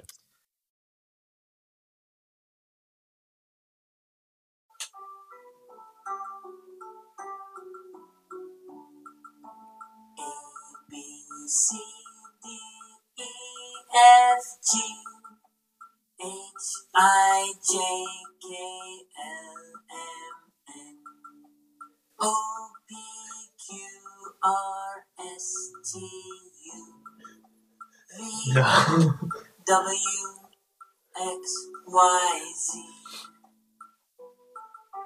so Wait, can you play that again? No, Does he know his ABCs? we're not playing this again. Can you can you play that again for me, please? F G H I J K L M N O P Q R S T U V W X Y Z. Okay. do you guys know do you guys understand uh. why what the change was and why it was changed Yes, and I'll tell you why he did it. There's no valid reason. It's There's no because- valid reason. It's because no one was paying attention to the LMNOPs, and it triggered him, and he decided each letter has value. I thought you're kind of it right was 23. That's the letters. point. You're, yeah, you're kind of right. So, so as a- I as a thought LMNOP was one letter. One- yeah, letter, as yeah. a as a parent, one of the major flaws with the ABC song is that they cram LMNOP into one little part, and across the board, when your kids are learning it, they always hear that as one word, and it fucks up their whole learning of the alphabet. So Mhm. we had to really specifically work on teaching Ephraim that because he could do the whole ABCs. He knew every single part of it. But for that part, it was for him clear each letter clearly A B C D E F G H I J K. But when he got to that part, it's Elmo Elmo P. That's what he thought it was. Remixed. Yeah. and we He's ha- good and we guy, had to specifically work with him. It, it just creates extra work because we have to specifically work with him. When we do the ABCs, we have to go L M N O P and like over enunciate it. Just and we it took him a, it took us a while to get him to do that part right. So it creates extra work for the parent of just like that's a little bit of a problematic part of the ABC song in terms of teaching your kid the ABCs is that they always think that that is like not they they they they, they have trouble separating out the letters and they always end up saying some weird gibberish word. yeah, I get it. Mm. It sounds horrible. and it sounds out of place because we're not used to it. Where I had I had you replay it because I had to say the alphabet in my head, you know, so that I can. I was sure that he was saying P Q R S, which he was. I just didn't catch that the first time, so I get it. Um, do I want it? No. Yeah, I don't want it either. As as much as I acknowledge that it was a genuine problem, it wasn't the worst thing in the world. We just it, it- first of all, it was cute. Elmo MOP was was adorable, and second of all, eh, it was just we had to put a I mean, little here's- extra here's the work thing, as into a- it. Fuck as it. a yeah, you know, my kids never had that problem. Mm, Um, tell yes, they tell him. but- did. But here's the thing. yeah, thing. no, let's not even. We're not moving on from that. Don't. Yeah. You can't. did. Don't lie. Hang on. It's like here's the thing. Like a, a bed, Even a if they did, Did your did your kids learn the alphabet at two years old? this is old? dad beef right here. Mm. and your, segment, Dad your son's beef? very smart. It's okay. Yeah. It's okay. It's all right. Um, it as an old as a dad as an I'll, old dad with we'll older kids, fight them. They'll. F- the, we'll. You'll fight. No, they will fight. Your okay. two year Ethan will fight Theo. That I can't wait to see that. Kirk can't fight Theo. Yeah, it's like I mean, um, Kirk but this- no, it's one of those things. That, I mean, this is not addressed at you. Uh, This is addressed in general. Um, it's fine because they learn the alphabet. Yeah, it's Right. fine. They And also, it. It's not. It's not going to impede their education in any shape, way, or form Facts. if they go elemental P and then learn. Oh, it's L M N. Yeah. O. yeah. When also when, just suck it up and put in the extra Yeah, work to, it's not to fix yeah. it. It's- I know. it's I know my un- elemental P's. It's unnecessary, and it's. it's I know mine. Th- Yeah. This is where I'm going to get on my. I'm an old dad. It's a. It's young parents who are like, we need to fix this because they're not learning it right. They're like, no, mm-hmm. they're going to learn it. You're just worried right now because your kids are young, and you're always See? worried when your kids are young. Yeah. This song made me understand how Kirk felt when we were talking about the movie tickets and how we like you know it's reserved seating now. why, why, why do we have to change See? this? Thank change. you. It's silliness. Uh, yeah. Yeah. This generation soft man. yeah. Yeah, when we got to school, you said LMNO, they said LMNO, everybody said LMNO. Wait, Now I want think to. I have a- want I have a question. helps you out No, I have a question. because It's a you know question. the Yes. order. Yeah. Why is there a pause for the? uh Was it a S? S. T, there was another pause, and I'm like, well, S- Here's the thing: the original version of the alphabet, X, Y, Z. it's perfectly paced out. Yeah. Where ev- it's just that one little part where they had to cram a couple extra letters into Yeah. one into like less syllables. but then they did it But again. with this change, because of the way he re-spaces it, he runs out of letters at the end, and then he has to like. Oh. Then those last four letters all get more space. It has to because that See? because it was rejiggered in the middle. It has to be rejiggered at the end. Yeah. You know, Okay. Kid Then you know what? Don't get made fun of. come up with another song. I understand what you Just guys were put it saying into a different cadence. in the past conversation we just had. Yeah, I was just gonna earlier. say. I want to Timing. point out the fact that everybody unanimously is like, "Fuck this," be- specifically because of a timing, a mm. retiming of the song. Yeah. Everybody is on board No. with this. The elemental P is 1.5. Not really. Not no, really. it's pronunciation. I don't like it. no, I it's don't not like the fact that pronunciation. they- it's that not they- pronunciation. It's It's not, timing. it's, it's not exactly in- the same thing because Yeah. it's because pacing. It's It's not hundred pacing. Listen, A listen, hundred children, percent children, it is. Cadence. Listen, even if you took the ABCs as we know it and you made it 0.5 faster, it would still say elemental P. It's s- sort of the same, but it's not the same. It's it's similar. It, it- him changing it is changing it. That's a, he com- he changed it. It's a Yeah. He pacing. changed thing. the time. No, that's a completely new piece of art. It's different. It's a pacing thing. the But- fact the fact that everybody is LMNO and he changed it to L M. But he changed the pacing Oh. of it. That's Yeah, but you only don't that like it because part. of the no pacing. because it's not it's not A B C D E F G H I J K L M N O P. It's A B C D and then stop and then he go, keeps going like it's it's different completely. It's not just It's- pacing. It's it's the same exact song. It's the Twinkle Twinkle Little Star song, Yes. but he changed the He- pacing yes, All right. of the pacing. letters. okay. that kid is really going to be messed up at school Yeah. when he starts seeing people hitting the elementals. Yeah, he's gonna get all. He's gonna Um, get ostracized. Oh, unless he's a bully. yeah. Cool. So uh yeah, we're gonna take a little break. Let you chew on that for a while. Make you let you think a little bit about what you really feel about the alphabet song. And after we after the break, we're gonna live react to a couple of new trailers.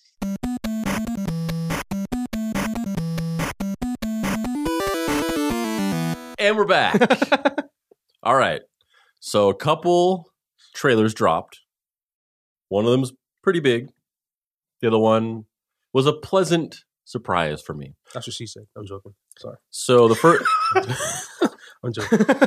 it was too easy. Sorry. I mean Don't speed that up. The time will be off. do you approve? Oh, I was literally, I was literally going to make the same joke about like, do you approve of the timing of that? What do you think? And then he ruined the time. Yeah. Dude, fuck. See, you're proving our point. That's a good point. So the first one, uh, so they, they they dropped this this trailer for um, a BBC produced um, uh, mini series adaptation of Dracula um, that is was created by uh, Steven Moffat and uh, Michael Michael Gaddis Michael Giddis. But uh, they they uh, number well Steven Moffat was the showrunner for uh, on Doctor Who for several years, but he uh, and he wrote some of the best episodes of the show. But he him and, and Michael Gaddis or Giddis, um, they created the they created Sherlock, which was a uh, which was a mini series uh, starring Benedict Cumberbatch as Sherlock Holmes, and uh, that's not funny. I didn't say anything. No, every anybody who laughed just said it uh, his name wrong in their head. um him him as Sherlock Holmes and uh Martin Freeman Martin Freeman Yeah. Martin Freeman. uh as uh Watson and it's very good and it also obviously launched uh Benedict Cumberbatch's career and kind of kind of brought Martin Freeman's career back. Um and so they're they're coming out with their adaptation of Dracula uh, which I'm super excited about because I, I love I mean I love horror uh it's my favorite genre of things, whether it be um, movies or TV or books. What about it? Makes you like love it more than other genres. Um, I th- I mean, I don't know. I think a lot of people say that they love horror because they like being scared or whatever. And I think the the psychology behind why people like horror is like it satisfies some morbid curiosity uh, for death. Um, I don't know if I mean I'm sure that's some element of it, but I don't really know if that's why. I, I I think I just like the craft of it. When I was a kid, I just loved watching horror movies and seeing like how they made the monsters. I I just I was always obsessed with like watching ho- horror movies and also like the you know like the the Japanese tokusatsu films, uh, like the like the giant kaiju monster movies like Godzilla and stuff like that, um, and you know Ghidorah and and and Rodan and Mothra and stuff like that. And I just I was I was really fascinated by how they took all of the elements of like making the costume and the craft that went into that and then building the scale models of the towns and how they shot it to look you know believable and you know in, in horror movies how they the makeup effects of making the monsters and some of the gore like you know watching uh, John Carpenter's The Thing and all of the amazing special effects that went into um, all of the gore and creature effects of that. Um, you know, a couple episodes ago, we we reviewed Creepshow, which is show run by Greg Nicotero, who's like a legendary uh, special effects and makeup artist. Who um, I've been a you know a big fan of his, and in, as well as you know Stan Winston and and and uh, and Rick Baker and a, and a lot of these great uh, special effects artists. Um, Tom Savini. I just love the craft that goes into it, and just of all of the genres, horror is the most like let's make some cool stuff and let's build some monsters and let's just make some really cool things. It's just it's a very crafty DIY genre. I mean, less so now, but when I was a kid, um, I I, I haven't really unpacked why I love horror, but maybe that is something to do with it. Quick question: Do, do you did did CGI ruin horror? Uh, I mean, I don't, I don't care for CGI. Heavily, heavily overused CGI. I Mm. think, I think CGI has its place and has its use. And when properly, um, you know, the best movies nowadays, they they they properly use a mixture of practical effects and CGI, Mhm. uh, and the CGI can often enhance the practical effects. Um, when when CGI ruins horror or movies in general is when it's like overused as a lazy thing of like we're just going to shoot a bunch of people running around and then we'll fix it in post, quote unquote. The thing that comes to mind most is um is uh, one of one of the relatively recent Texas Chainsaw Massacre reboots. I don't even remember. I think it was Texas Chainsaw Massacre 3D, which was the movie that that that actress um, something Daddario was in. It was like the first. Alexandra Yeah, Daddario. It was like the first movie she was in. She's really Um, that nice. kind of launched her career. Yep. Uh, and I I didn't go and see it, but I worked in a movie theater at the time when it was out, and so I basically saw it because I saw it in little chunks and pieces here and there. And that movie is all of the violence and gore of it is all CGI. So the issue with the, the, it just makes the movie suck because you go and you see it and you know that it's CGI. The thing about practical effects is like it kind of tricks your brain into thinking that it's real because it's like organic matter, even if it is just like pros like liquid latex and corn syrup or whatever. Like because it's real organic matter, it tricks your brain into feeling like it's real. But when you watch CGI, even if it's really good CGI, which this wasn't, you just know that it's not real. And it completely takes all of the suspense and stakes out of it. I like Alexandria Daddario. She could be in whatever. I know what you're What was talking she in after that? Is has she been in anything? She's been in stuff, but I yeah, Yeah, nothing she's been comes in to mind. Oh, okay. Okay. So, do you think, uh, on that same note, do you think having all this uh, bad CGI come out uh, makes you appreciate when something really good does come out? Like, does does show up? Uh, Has there been anything that you're like eh, for 2019, half practical, half uh, CGI? This is really good. Yes, hundred percent. Okay. Even because there's even movies that are really good that I like, but they're so CGI heavy that you kind of can become used to it. Like you know the Marvel movies, like a lot of them are very good. I loved Endgame. I love Infin- I loved Infinity War before it, but they're all just like it's like watching a video game. It, it's all shot on green screen. Um, Yeah. and so you kind of get a little. It kind of becomes a little normalized to where you know you get so even when it's good, it's still just like it normalizes this new different type of thing to you. So when you do see a movie that like takes it back and approaches it from like just the bare minimum of like this is shot in the real world and then also utilizes practical effects. It, it is kind of like a pleasant surprise of like oh like it really puts things into perspective for you and makes you appreciate it even more. I, I didn't like the movie, and uh, you guys can chastise me for it, but uh, Hereditary had some had some uh, practical in there. You were so defensive about that. Why why'd you get so defensive? About when I saying bring up the fact that Hereditary sucks, people oh, get you- on. oh, me, because you said it sucks. Oh, I mean, it's go it's fuck yourself. yeah, exactly. I thought you said you liked it. no, no, I don't like it. I just didn't like didn't it. suck. You're Yeah, bad. That's what I mean. Yeah. Uh, like, so let's, did let's watch this. movie. let's watch this. Uh, Okay. Uh, so yeah, this is the this is the trailer for BBC's Dracula.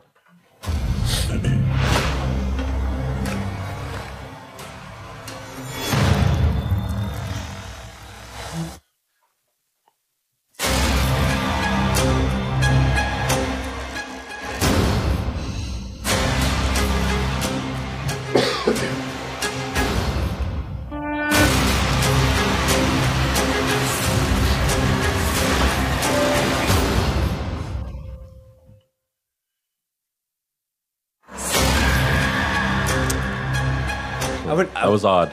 It, it like didn't it didn't play the dialogue of what he said somehow. that made it scary. Yeah, that was. uh, yeah. I mean, Wait, can I, just, can I say one thing about this? I'm just going to bring it around and we don't have to talk about it more.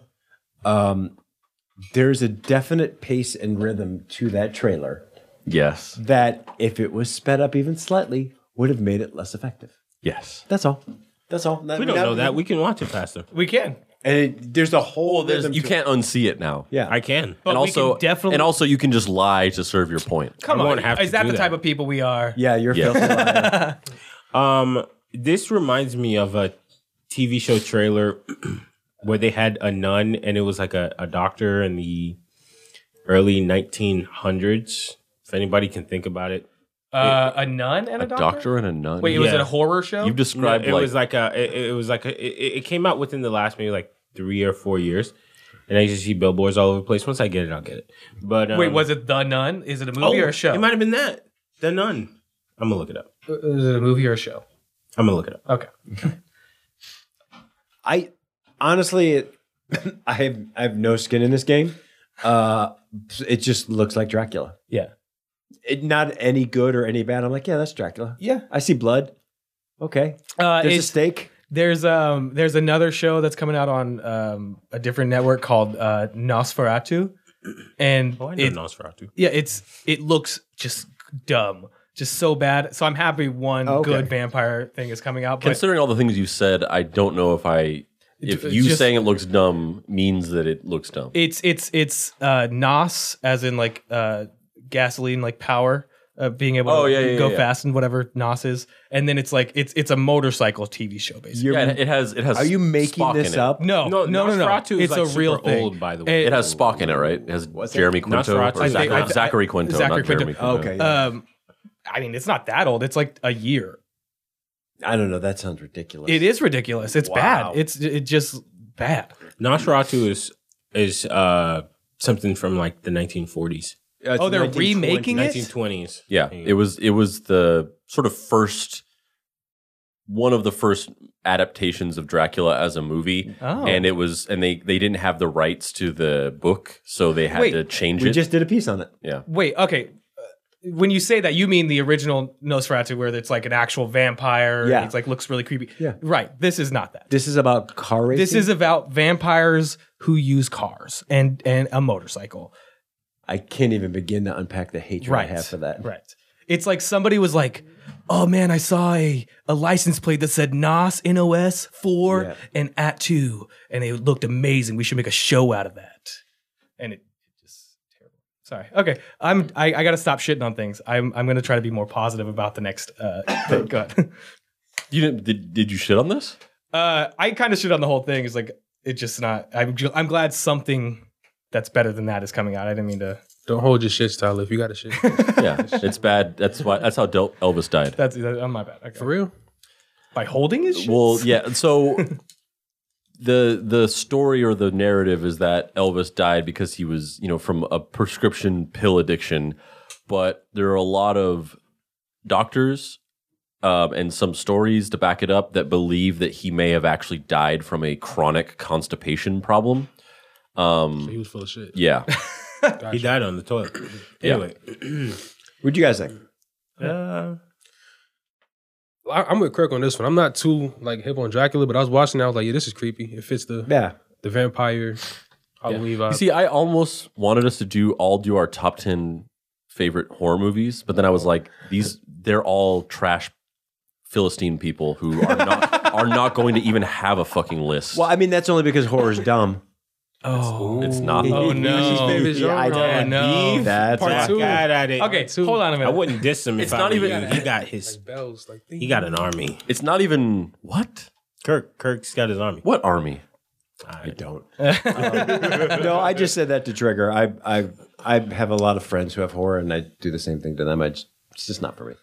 I, I, I don't think I, I've liked anything since Sinister.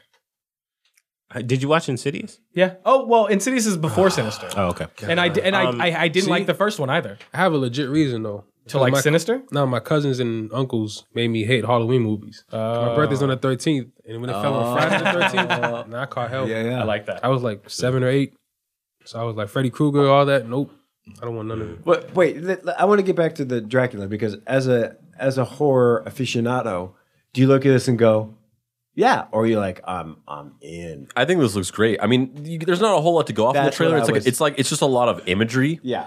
but the concept of it is what I'm excited for Now, because what's the concept? Because I couldn't tell. well, it's just Traditional. It's, it's just an adaptation of Dracula, but it's being done by the team that did Sherlock, and I like you know I'm I, I'm a fan of those Yeah, it's great. people, and they did a really cool take on Sherlock, and I want to see that version of Dracula. so based on based on the people behind it, you're like, this could be good.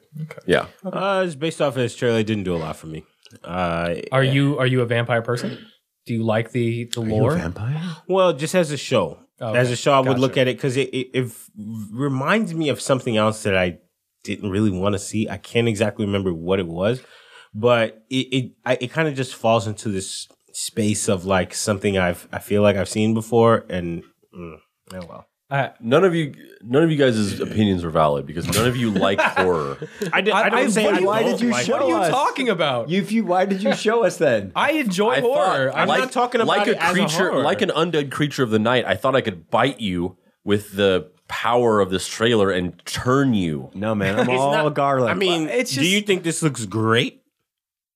Yeah, I mean, I well, that's the th- it's impossible to say that. It's just a Exactly. te- it's just a teaser and it's just a bunch of visual imagery. That's what I'm saying. Visually, it reminds me of something else that I, that it looks good, like like it looks fine. But do would I spend time to be like, ooh, uh, let me Dracufy tonight? No, Yeah. I would just look at it and be like, eh. from the trailer. It just it feels like a diet Penny Dreadful, and and it's like because it, it's ooh, you just pissed off Bones. sorry.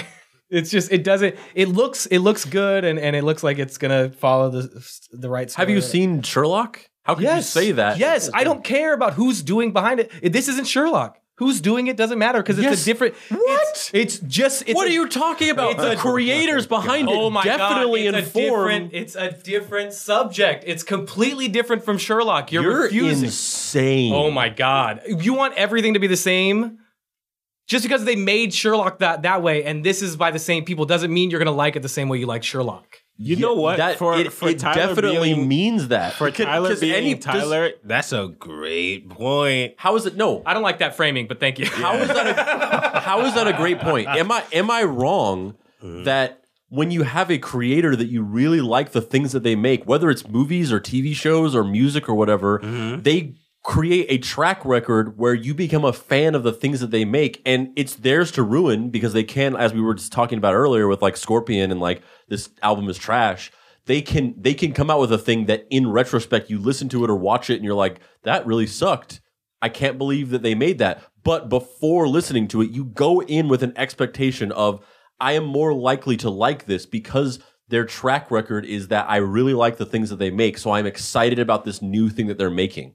Is that not objectively true of any creator? No, I mean, it's not that's a- objectively that- true at all. It's, it's- it's each person can have a view of what these people make and go into the next thing going maybe they're going to try something completely different, and I'm I'm okay with that. It's not about whether it's not about What are you that. saying then? It's not about whether it's going to be the same as Sherlock. It's about the The quality. I the get it. quality I know of what it. you're talking about. I actually, I'm kind of in between both of you guys now because you made a good, a good point. However, I will say this: I used to be a really big Darren Aronofsky fan. When it, when I f- when I watched Rec- Requiem for a Dream, But it was his to ruin. Noah Right, he- Noah was right. his to ruin. yeah, he did that, and then I, I really didn't like Black Black Swan. So it, Swan's great. yeah, yeah. Yeah, Um, it's a great movie, and you're wrong. But I get, this I is get what this you're is the problem though. with Andrew's like I, but I went into certain things like, oh, this is gonna suck. It like he made Requiem for a Dream, but when I saw just the trailer for Black Swan, I was just like, yeah, the subject or whatever. Maybe those two things don't match. And it could be that. It could be, Tyler could be right to where they did Sherlock really well. They were maybe really invested in that. And then when you go and watch this one, you're like, eh, meh, didn't do it for me before you even get into watching it. I would argue that even though when you watched the trailer it didn't appeal to you, you still were like, I'm going to see this. And I feel like the trailer didn't do anything for me, but I'm still holding out some kind of assumption of like, this is going to be good or it's going to surprise me because I am a fan of this guy and I and he has a track record with me that he makes high quality things. And it's not about whether it's going to be Tension. it's not going to be it's not about whether it's going to be a Sherlock version of Dracula. It's about the fact that the quality you have an expectation of quality from people that you are a fan of. Yeah, I I said my piece, and you're arguing something that I didn't that I didn't say. I, I'm not. You But said your- you but your said I like that. I like what they did with Sherlock, and I want to see them do that with Dracula. That's what you said. No, I didn't. That's not what I said at All all. right. I He said, that I have because he likes Sherlock Uh. and and they made a high quality product. Right. He's assuming that because they did that there Mm-hmm. this time around, it may not be the same sty- stylistically, Right. but the quality of the project will probably be around the same because they dedicated that much passion and energy the first time around. That's what he's saying. and they have a particular approach to things. They have a style that they approach things with. Some people have one thing in them, and that's it. Just like uh, what's the name of the And guy that's who okay. has, That's He has the uh, twisty endings. Uh, M Night Shyamalan. That's no, that's not. The, M Night Shyamalan has many things in him. Some of them good, some of them bad. Isn't it most of them bad? No, okay. Okay. All right. Wait, hang on. All right. Yeah. Sixth Sense, Signs. Signs is terrible. Uh, no, it's not. Yeah, Signs it is great. So bad. Sixth Sense, Signs, Okay. Makes Unbreakable. Yeah, I fucking love I'm Unbreakable. with, I'm with you. Okay. he started to drop off. The Village is not good. The village is trash. Lady in uh, uh, Lady in the Water is not good. That's Okay. boring. Yep. Uh, he did Avatar, The Last Airbender, which was a travesty. Saw. Um, I can't. I'm drawing a blank on if there's. Oh, and he uh, he didn't direct it, but he produced and I think wrote. Um, Spooky Elevator. What is that movie called? Devil. Oh, Devil. Um, I wish it was called Spooky. Elevator. yeah, Spooky Elevator sounds way Great. better. Um, so he had a lull. He came back fucking strong with the visit. The visit is so good. I Is it love the grandparents one. Yes. Did he do the happening? Oh yeah, the happening. I I ha- I am an I am a happening apologist. I loved the happening. And the th- and and the thing about pe- people say like it sucks is like oh the the story is so dumb and like the acting is so weird and cheesy and over the top. The happening is supposed to be a throwback to 1950s creature features and he made it like a 1950s creature feature and it is pitch perfect as a low budget 1950s creature feature and people don't get it. Got it. And did you watch? It ma- let's see. it's- Did you watch After Earth? Terrible. Uh, yeah, oh, yeah, that sucks. Wait, is Okay, that did also? You watch, did you watch Split? Split is very good. Very Split is great. And then did you watch Glass? I still haven't seen Glass. I need to see it. I want to see it Got it. It's really good. because I mean, l- Unbreakable is my favorite movie of his, and Split is a prequel, or no, it's a, a sp- uh, Split is a s- is a unconnected. s- Con- it's in the universe Okay. um, of Unbreakable, and then Glass is a sequel to Unbreakable oh, okay. slash Split. It's like a dual sequel. yeah. That's interesting. people have brought it up before, and I just want to clarify. Uh, the aliens are smart enough to get to Earth, but not to know that 75% of the planet they're coming to invade is going to kill them. I'm sure it's been brought up before. I've heard it too. So Yeah, it's yeah. People say it all the time. What? Why does that? How does that not matter for how fucking dumb it is? Damn. It's stupid. It's dumb. I, I, I, I will give M Night Shyamalan the fact that she keeps asking for glasses of water, and that's genius. But the whole premise that they're fucking allergic to water is dumb. if you went to another planet, would you know that it had some substance on it that you were allergic to? Yeah, if we were able to travel across the universe, I would imagine, yes, I'd be able to do something about figuring out if I was going to be alive on that planet when I got there. I feel like the thing about the water, people point that out all the time, Mm-hmm. and that's just like such a nitpicky thing. And it's like it does not, it doesn't take me out of the movie at all. It's just, it, it just suspend your disbelief and watch the fucking movie and enjoy it. It's not. Just fucking enjoy the movie. It's not a good movie. It is a good movie. What movie. movie is this? Signs. Oh, I ain't watched that. It's a good movie. Uh, yeah. Well, so let's. had, like, uh, circles we're gonna watch their second trailer. Uh, we're gonna watch the trailer for the Disney Plus original film or original show, The Mandalorian. Oh yeah. Uh, I haven't. I watched the Dracula one already, but I haven't. I haven't actually not seen this at all. All right, this is exciting. Yeah. Because you like Star Wars, right? Kirk, you like Star Wars? Um, I'm a casual fan. I love Star Wars, although I'm Who? not the greatest fan of just the tertiary usage of the Star Wars franchise IP. I'm not a f- bi- the biggest fan of this whole. Let's make three Star Wars shows and a bunch of Star Wars spin-off. Like I, I think I, you know, I just I kind of just want to see mainline Star Wars shows and or Star Wars movies, and I, you know, I'm not. I- These things don't get me super excited. Okay. Well, let's see this. Yeah. Trailer. I am a fan of uh, of trailers in the two three five aspect ratio, though. I was gonna say that something very similar. It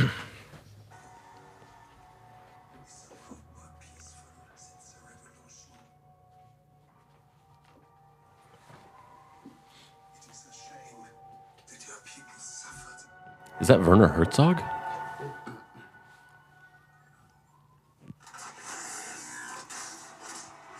See, that's that's already that's a surprise. I knew that uh, Bill Burr is in this and uh, Pedro Pascal, but I didn't Bill know Burr Bill in Burr's in this. Yeah, comedian Bill Burr. Yeah.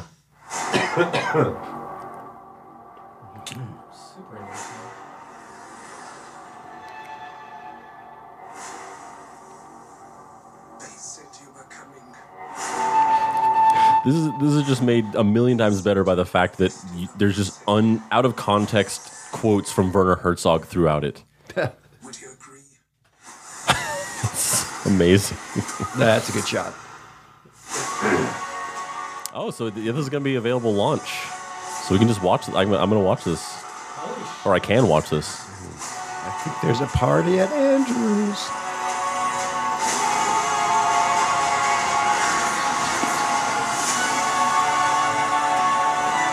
Mandalorian. It was uh, um, Oh, IG88 motherfuckers, the best bounty hunter in the Star Wars universe. Apollo Creed's in this. Yeah, I forgot his name. Forgot the actor's name. Carl Weathers. Carl Weathers is in this, Oh, and Giancarlo Esposito. Yeah, I was saw wondering little, if that was- I saw a That's little really cool. I love Giancarlo's. I Yeah. am He's on Wow. board. Here's the thing.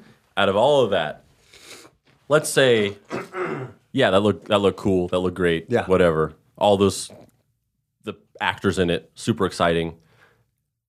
The most exciting thing, slash maybe the one thing that really gets me actually excited about that was that shot of IG88. I don't know what that means. yeah. I don't None know of what us. That is. Uh, Taika Waititi is IG88. Oh, That's fucking amazing. Even with the pole. Damn. What, what does that? What does that mean? IG88. He's a he's a bounty hunter. He's a robotic bounty hunter. okay. um, and he's he's like sort of like a he's just briefly shown in the movies. I think in I think in Return of the Jedi, he's just th- there's a there's a scene where they just show a bunch of different bounty hunters, um, and they're not they're just like basically people in random costumes.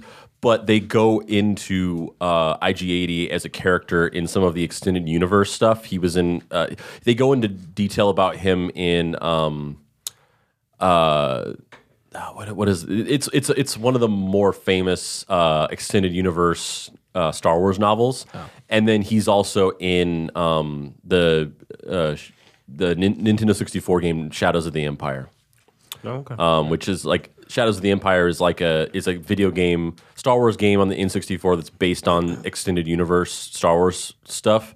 Um, and you know you play as this bounty hunter named Dash Rendar, and at one point you fight IG eighty eight, and he's just a badass. Oh, okay. and the lead is the guy from Narcos. Yeah, Pe- uh, Pe- Pedro Pascal. Oh, he's amazing. Uh, Giancarlo Esposito is uh, Breaking Bad. Yes. Breaking yeah, Bad, okay, yeah, yeah, yeah. bugging out. He was also Slash in, uh, Creepshow. In, He was Creepshow. Yeah, yeah. Okay, gotcha. So how's that working- look? How's that look for you guys? I like it. I mean, uh, action, bounty hunters. I'm in. Hundred percent. Yeah, it looks it looks really good. Yeah, it, loo- it looks good. I mean, like I said before, it's kind of hard to really get excited. Just going off of the the CGI conversation we were having, like you watch that and you're like, yes, this is technically what this looks great, but it's so the same as a lot of things. Like all you know, all these big sort of sci-fi fantasy type movies just all kind of look the same now. So it's really hard to get excited off of just visuals alone. Like you really it's really takes like you got to get into some of the story to really get excited for something of like knowing some specifics about what the story is or like that like a character. Like I got excited about IG88 and that was about it. I feel like you're yucking my yum. What do you mean? No, I, d- don't get me wrong. I think it looks good. I just it's hard to get super excited about it when it's just like it just kind of looks like every other Star Wars Okay. movie. There's nothing about there's nothing about it that stands out and would make you necessarily excited about it. Um, this is gonna be Uh-oh. Wow. contrary, but not saying it looks bad. It just looks like something that I wouldn't watch because it it, it scares me a little bit. What do you Yeah. mean that it when I would looked at scare that, you? it, it kind of gave me like a like this might give me nightmares, something like that. For some reason, What? For some reason, it just did that to me, and I just said, "Nah, I'll pass on this." Louis, unpack this for me. I can't do this. it's just a mean thing. There are random things that that that scare me, and it's just that's one of those like the visuals of that. robots. It gave me something where I was just like, "Oh, this kind of this kind of gives me the heebie-jeebs, man." In a, in as non-judgmental way as possible, I just I do not understand what that even means. Crazy man. I know, it's so weird, but I wouldn't watch it. Oh, weird. Louis, you? I would definitely. I'll watch Yeah, it. I like it. Okay, so um, correct me if I'm wrong. They used in the in the um, the original. I don't want to. They're not remakes. The prequels, the the the one, two, three. Uh, they used practical sets. Like they they made tiny miniatures of the sets and then CGI those into the scenes to make it look more real. No. The, like they're the the one where where Obi Wan is like fighting that tall guy or or, or Boba Fett. Obi Wan is fighting Boba Fett on top of that uh, those like dome city, that entire dome city. That that whole thing had, was made as a like a as a prop, and then they used that as as as, as uh, what for? They, why would they make that entire thing? No, it's all CGI. Okay, so why would they make that entire thing? I I know that they made that entire thing practically. Like they didn't make it huge, but they made a scale version of it for some For the reason. first one, the first Star Wars. No, for the remake, for the I mean for the remake, for the ones uh the 1, 2 and 3, the the the prequels. They made that that that dome city practically. They that that's an actual thing. Well, they pro- I mean they probably they probably made some elements of it uh, as as scale models for some elements of the photography, but for the most part, the prequels were all people shot on blue screen and then added into a digital world. Okay. I mean all right. I wish they would do that then cuz it probably would look better. than the CGI. If you like mixing practical, like if you made a miniature set, right, and you made it look really realistic, and then you were able to just replace the CGI set version of with something that is real and made in real life, wouldn't it? Well, so the thing about the prequels is that it's actually the prequels are actually kind of groundbreaking in a lot of ways. Um, they it was the first movie shot. It was the they, the the Phantom Menace was the first movie shot digitally in its entirety, and they invented a camera specifically to shoot that movie. But there was there was no there were no um, studio quality digital cameras, and they invented it for Episode One. And the idea of shooting things like entirely on like blue screen and like creating digital worlds, it was also like one of the first movies to do anything like that. Like like it was like the the prequels and then like you know like Sky Captain and the World of Tomorrow. Like those those those were like some of the first movies to to shoot like actors on a green screen or a blue screen and then recreate the world digitally like that. So that was at the beginning of all of this. So it's way overdone because George Lucas just became obsessed. Like he was, it, he was obsessed with this idea of controlling the world by just being able to create it digitally. So the movie is just so dated in how obsessed he was with the new technology. But at this point in in filmmaking, it's been dialed back a lot where a lot of with these movies, it's a lot of like creating practical sets, like real sets that people are on, and then having using CGI to, for set extension.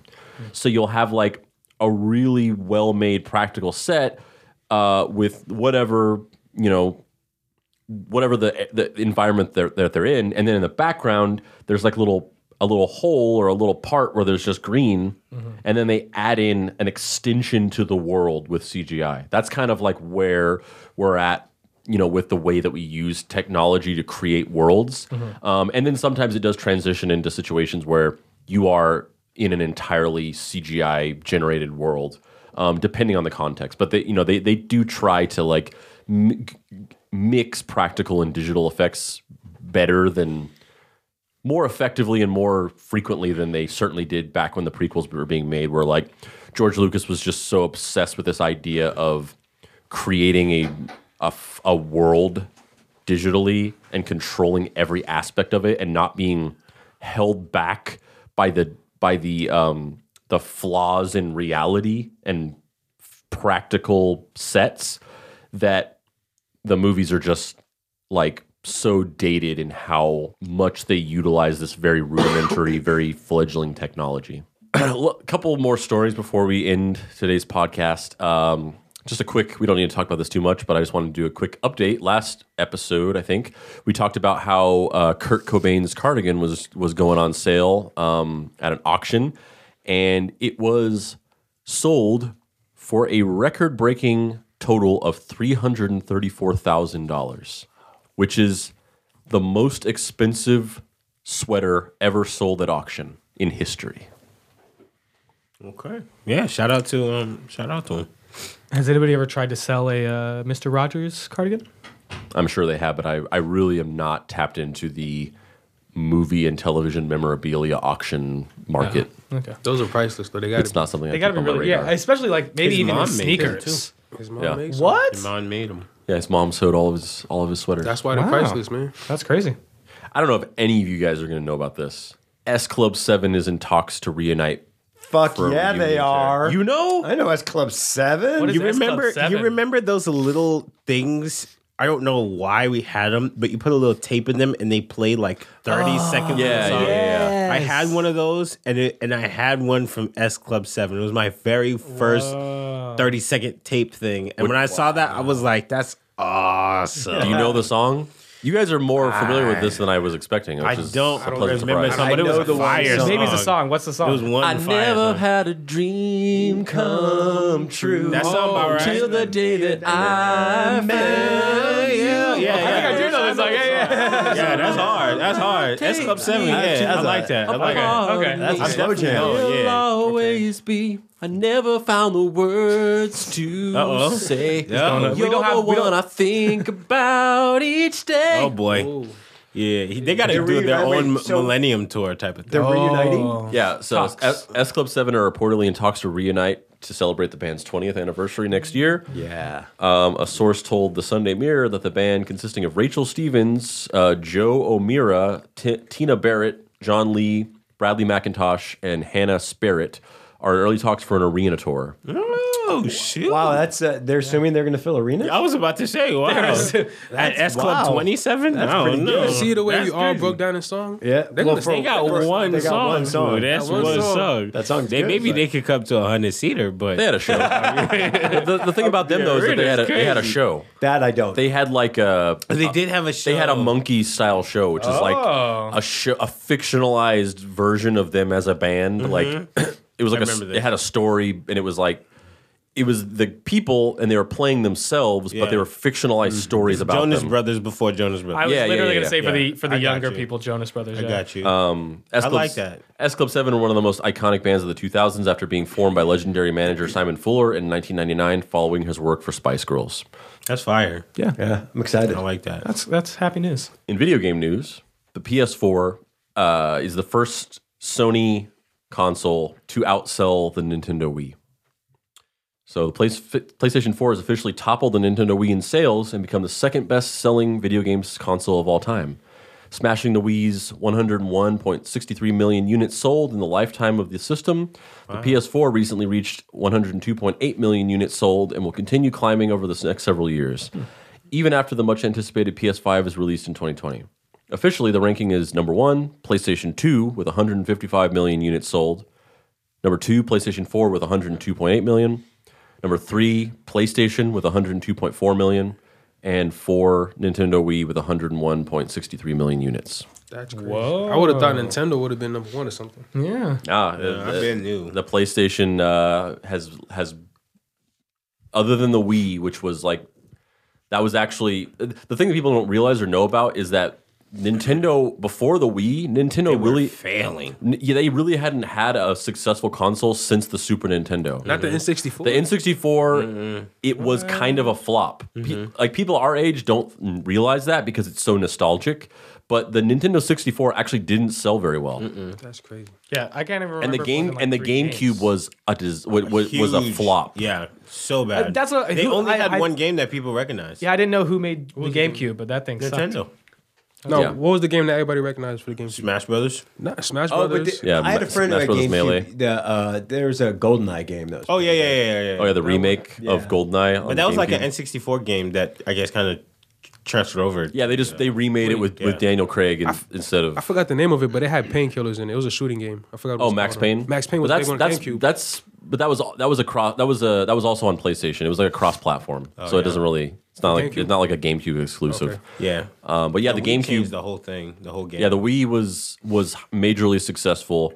Um, but other other than the Wii, the the PlayStation has really dominated for a long time, which is ironic because you know as we talked about a couple episodes ago, the only reason why the PlayStation exists is because Nintendo was working with Sony on a on a project and then like pulled out at the last minute and sort of motivated Sony to try to do their own system. Mm, don't bite the hand that feeds you, man. Yeah. But at the end of the day, all is well and fine because the Nintendo Switch is like mega popular and successful right now. So I Nintendo's Nintendo's so doing all right. I, I never would have ever thought about that. Hmm. I, 'Cause I love I love the Nintendo Switch. I thought handheld games was a thing of the past, gone with the PSP, and to see the Switch is like to me Nah, it's nuts. Yeah, the, the Switch is such a such an accessible console because it's like you know you can you can dock it, you can play it on your TV, and you can play it in handheld mode, and you know Nintendo in in general is a very accessible company in terms of the first party games that they put out. Um, but the Switch is even more accessible because for me personally, like before the Nintendo Switch came out, I actually hadn't really gamed in like 15 years because I used to be huge into video games. But as I get older, I just there's no time. I, I I don't have time to sit at a couch and play a game. Mm-hmm. But with the Nintendo Switch, I do have time because I can pull it out and play it on a break. I can play it while I'm on a train. Mm-hmm. I can play it when I'm like bored at a family member's house or whatever. Like I, I can utilize those little moments. And it's better than a um, mobile game. Yeah, I mean, y- y- yes, because of because of the because of the software support, mm-hmm. they're making better games for the that system than they are for phones. That's crazy. Mm. Do you still feel like a nostalgic sense when you play the Switch, as if like you were playing a Game Boy or like SP or something? Do you still feel the same way? Or was it kind No, of it's it's it's a completely different feeling because it's like you're playing console home console quality games so it's not okay. on a handheld device. It it feels nothing like it because it's not a handheld playing experience because it's like you know, like they just they just ported The Witcher 3 to the Switch. And The Witcher 3 is this huge open world game for the PlayStation 4. My last question is: Is the Switch a Wii? Bless you. Bless you. What do you mean? Is the Switch? Do they call it a Switch because it's a is both a Wii and a handheld game? No, it's just it's it's the Nintendo Switch. Because you That's can what switch it is. from TV to handheld. But are you? Can you play Wii games on the Switch? No, unless unless their they TV? unless they port the game. No, it's it's it's it has its own. Oh wait, ga- so the Switch is all games. down. Is it's it's purely downloaded games. There's no No, they just they, they're they have cartridges. Oh, and- but okay. but they're Gotcha. proprietary to the Nintendo Switch, and I they, they the, the games are made specifically for the Switch. Can so you cool. can you can you use them in uh in those little other handheld ones from Nintendo? The like the 3D. What is it called? No.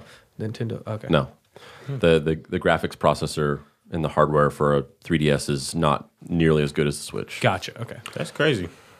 Um, So, uh, in honor, this I thought this was pretty cool.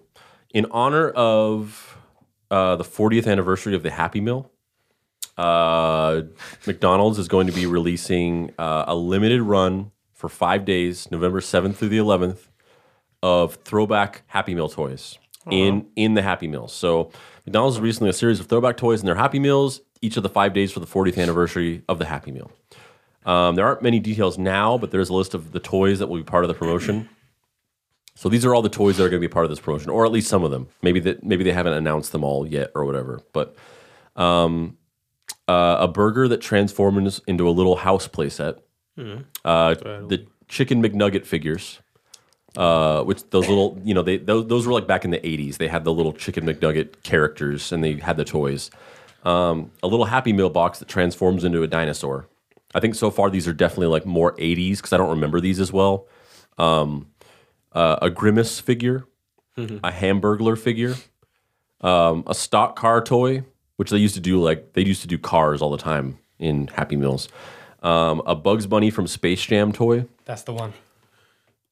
That's one of my favorite. Yeah. Lou just lost it. Yep, that was the most emotional. Yeah. That was like that was a Rambo level. crazy. Yeah. No, no, that's past Rambo. That's past. That's past one of my Rambo? favorite- Yeah, I have, I have like a.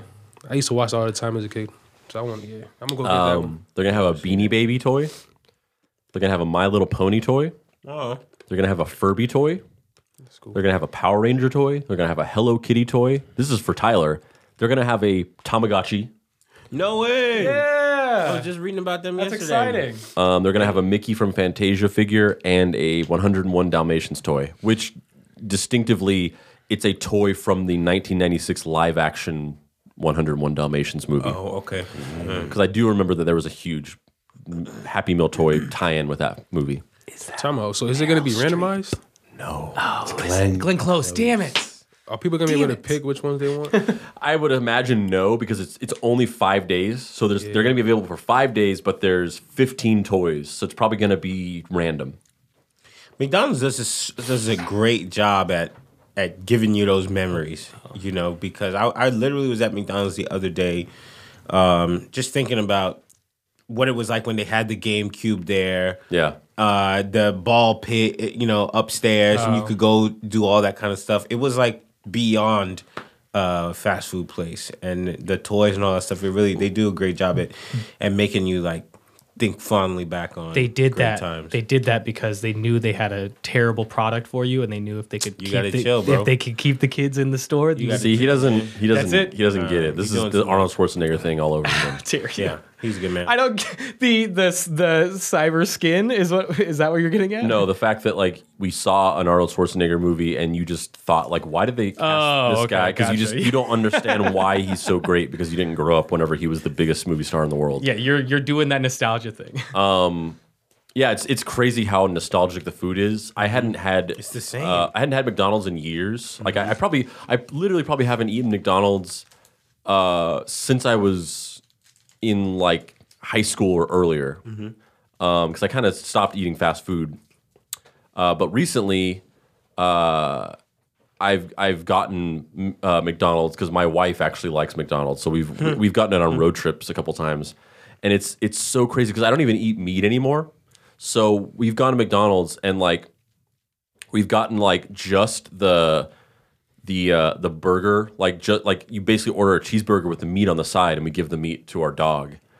And so I've just eaten like the McDonald's cheeseburger, with just the bun and the cheese, and then the pickles and the onions and the the fancy ketchup or whatever. Yeah, yeah. And even without the meat, you take one bite of that, and you're just transported back to your childhood. Yeah, I, mean, I haven't had I haven't had a, a McDonald's burger in about maybe eight or nine years, but I know what it tastes like. Yeah. Uh, Yeah. like I can imagine. I'm it. got- shocked. they got he that just sauce. glazed over the fact that he just said he just eats the bun.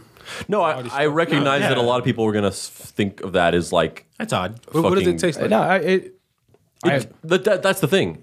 It still It tastes. tastes exactly like the burger without it because a lot of the flavor. I'm not. I, no, it doesn't act take exact. I'm not saying like you could take the meat out and it's the same or whatever. But I mean the flavor of it. It's Yeah, the yeah, yeah. same. There's the sauce and because it's like you you don't realize how much the you don't realize what um how much work the ketchup and the pickle are doing in the overall flavor absolutely. of of the of the burger. yeah. It's definitely a con- there's a consistency there. Yeah. they they do a great job at that, and that's you know when it comes down to things that make you feel nostalgic, it's like the taste and the smell and the way things look, but especially the smell of things. It just brings you back to a Yeah. different time. I don't want to say better time, but it's just a different time. different time. My friend gets uh, Big Macs without the meat, and she she says it tastes just like it. It's just the same Yeah. exact thing. Not to say that it's the same without the meat, but Right, I'm just but- saying like the flavor of it that's nostalgic. It doesn't really. Gotcha, gotcha. The, the ketchup and the pickle are doing a lot of the heavy lifting. People that pick pickles off of McDonald's food scare me. I don't get it. Word. It has to be on there. Yeah. Uh, couple, couple, uh, la- last couple of stories. Um, so, uh, John Witherspoon, legendary comedic actor, uh, passed away at at the age of seventy seven. Uh, very sad. Uh, beloved comedic actor. He played. He played Craig's dad. He played, played a lot of dads. Yeah. Pops. Played Craig's dad in, in Friday in the Friday movies. Um, he was the father of Char, Char, uh, Sean and Marlon Wayans' pops, in Wayans Brothers. Uh, he played Gramps in the Boondocks. Many That's- more. Boomerang, So my favorite. Yeah. I, I I know this is. I mean, it's super sad. But how are they going to do the Boondocks now? I don't know. Are they going to? They might honestly like. I feel like they should I, cancel it. I feel like they might because that Yeah. that show is so like creator driven and so you know it's not a thing that you just do for the sake of doing. Right. Like, I feel like this might actually influence them to cancel it.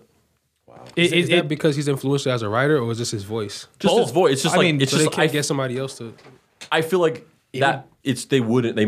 I mean, I could be wrong, but I feel like they wouldn't do it. it would feel s- cheap. I feel like just to like kind of have somebody replace him as a voice actor because he he brought he brings a lot. he's so in, to that so character. integral to it, mm-hmm.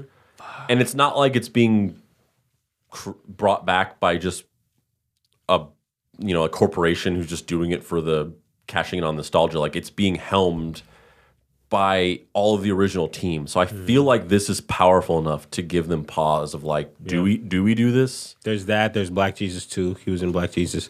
Yeah. Yeah, it's really uh it's really sad to hear because it happened just so suddenly, and he he he was he had more plans. You know, he had more more to do, and uh, just to see somebody who, you know, probably was was thinking about waking up tomorrow, just go do more work, just to make us all laugh again. Uh, you know, Yeah. Super sad. Do we have? uh Gotta we gotta all put some hot sauce on our burritos, baby. Yeah, Yittity. I'm gonna spend an extra 15 in the bathroom just for him. It's My favorite part Coordinate. of What it. does you got to coordinate. Constantly in the bathroom on Friday. another another passing uh, legendary and infamous Hollywood producer Robert Evans passed away at 89. Um, uh, he was he was uh, he was a he was a big producer in the 70s, and uh, he sort of uh, fell from grace for a couple of reasons, and actually has a very small body of work. Uh, but he did produce some of the most iconic films of that decade. Um, larger than life film producer Robert Evans passed away in his home in Los Angeles at 89. He was a producer of such films as Chinatown, Marathon Man, Urban Cowboy, Popeye, and The Cotton Club. He was one of the biggest producers in Hollywood until a drug scandal and a murder charge got him blackballed from the industry. Uh, not a murder charge like he was. I'll, I'll go into it. So uh, Evans began his career in a, in a successful business venture with his brother, selling women's apparel. In 1956, while on a business trip, he was by chance spotted by actress Norma Shearer, who thought he would be right to play the role of her late husband Irving Thalberg uh, in Man of a Thousand Faces.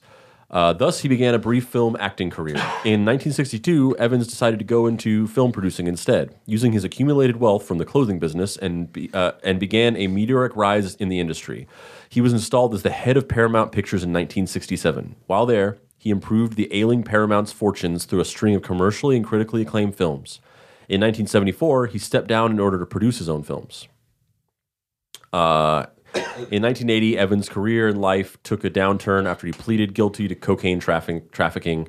Um, over the next 12 years, he produced only two films, both financial flops The Cotton Club and the Chinatown sequel, The Two Jakes, in 1993. He began to produce films on a more regular basis with a mixed track record that included both flops, such as Jade in 1995, and hits, such as How to Lose a Guy in 10 Days in 2003, his final film credit. Um, he got his heart start as, as head of production at Paramount by purchasing the rights to a 1966 novel titled The D- Detective, which Evans made into a movie starring Frank Sinatra, Lee Remick, Jack Klugman, Robert Duvall, and Jacqueline Jacqueline Bisset in 1968. Fun fact: The Detective, this movie, uh, is is based on a book that has a sequel, and that sequel was was eventually made into Die Hard. Yep. Die Hard is an adaptation of a book that is a sequel to this film.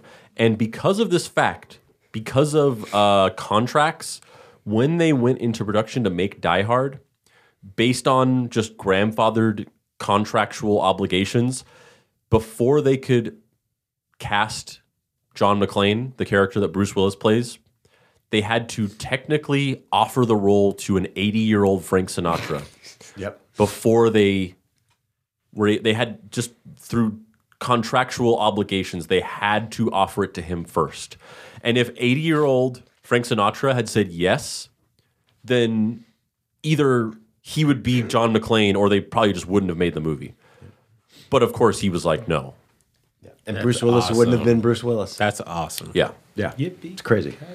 so uh Wait, can I tell my yeah story yeah about- yeah Yeah. This is uh, a story about Robert Evans that has nothing to do with uh, film or his uh, productivity as a filmmaker. It has to do with copious amounts of cocaine. So in 1980, uh, he gets arrested for uh, having cocaine, and it's $19,000 worth of cocaine in 1980. So that's just a huge, huge amount of cocaine. Okay. And it's such a big amount that they're like, we're arresting you for trafficking, not possession, trafficking.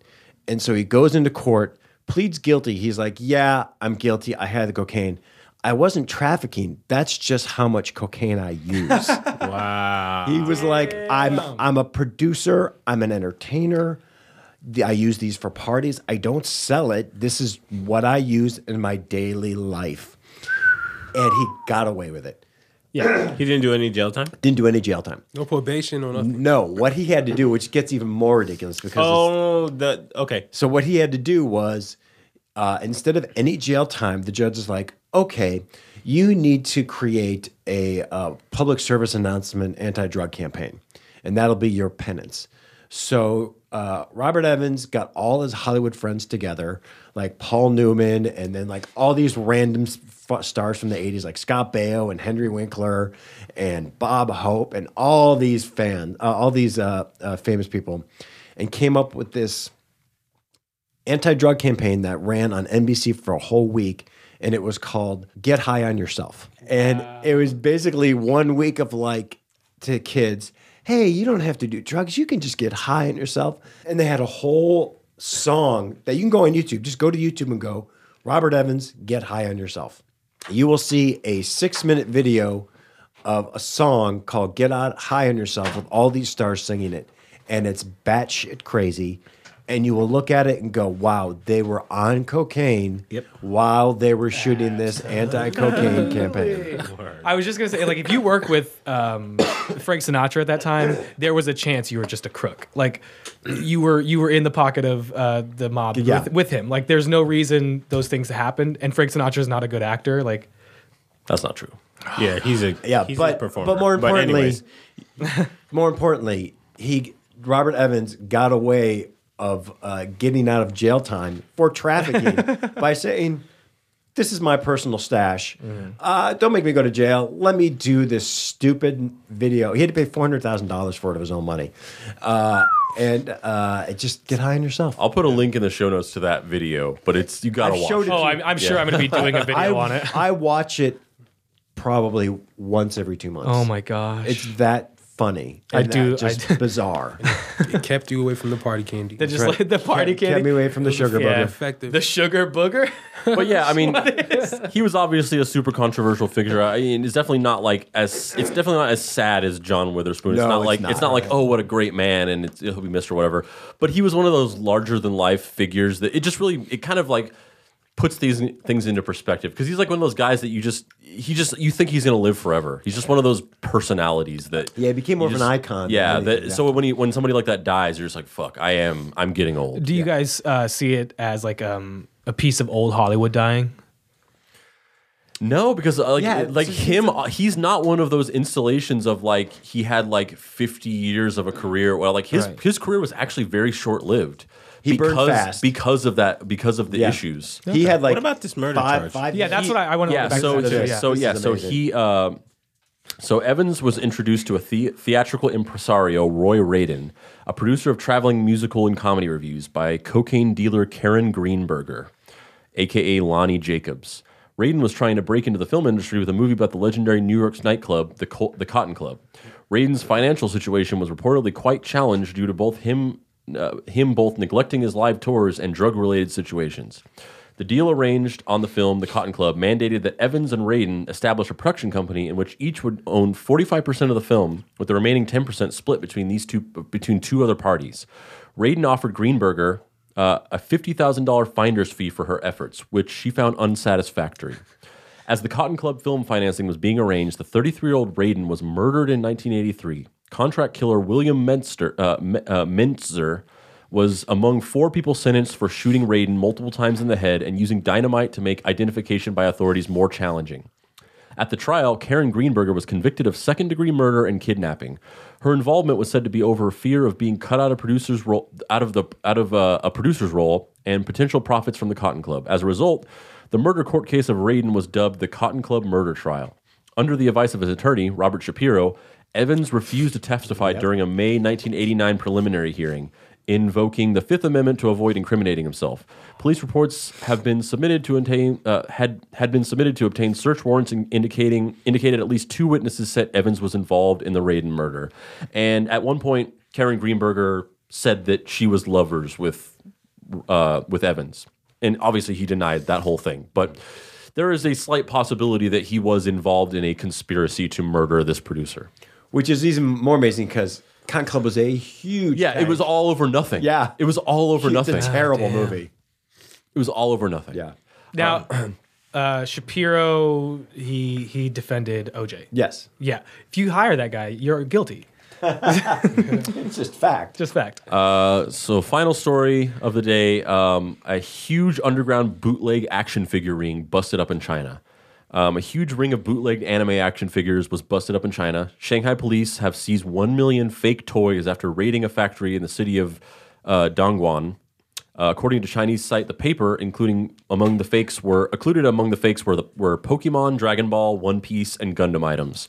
Um, the massive raid took place this past August and netted over 1,200 toy making tools and equipment. China News reports that uh, reports that in total the goods are worth over 42 million dollars.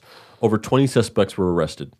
Chinese site The Paper and Sixth Tone report that Bandai Namco was so pleased with the Shanghai police that it sent a gold-plated unicorn Gundam as a gesture of thanks.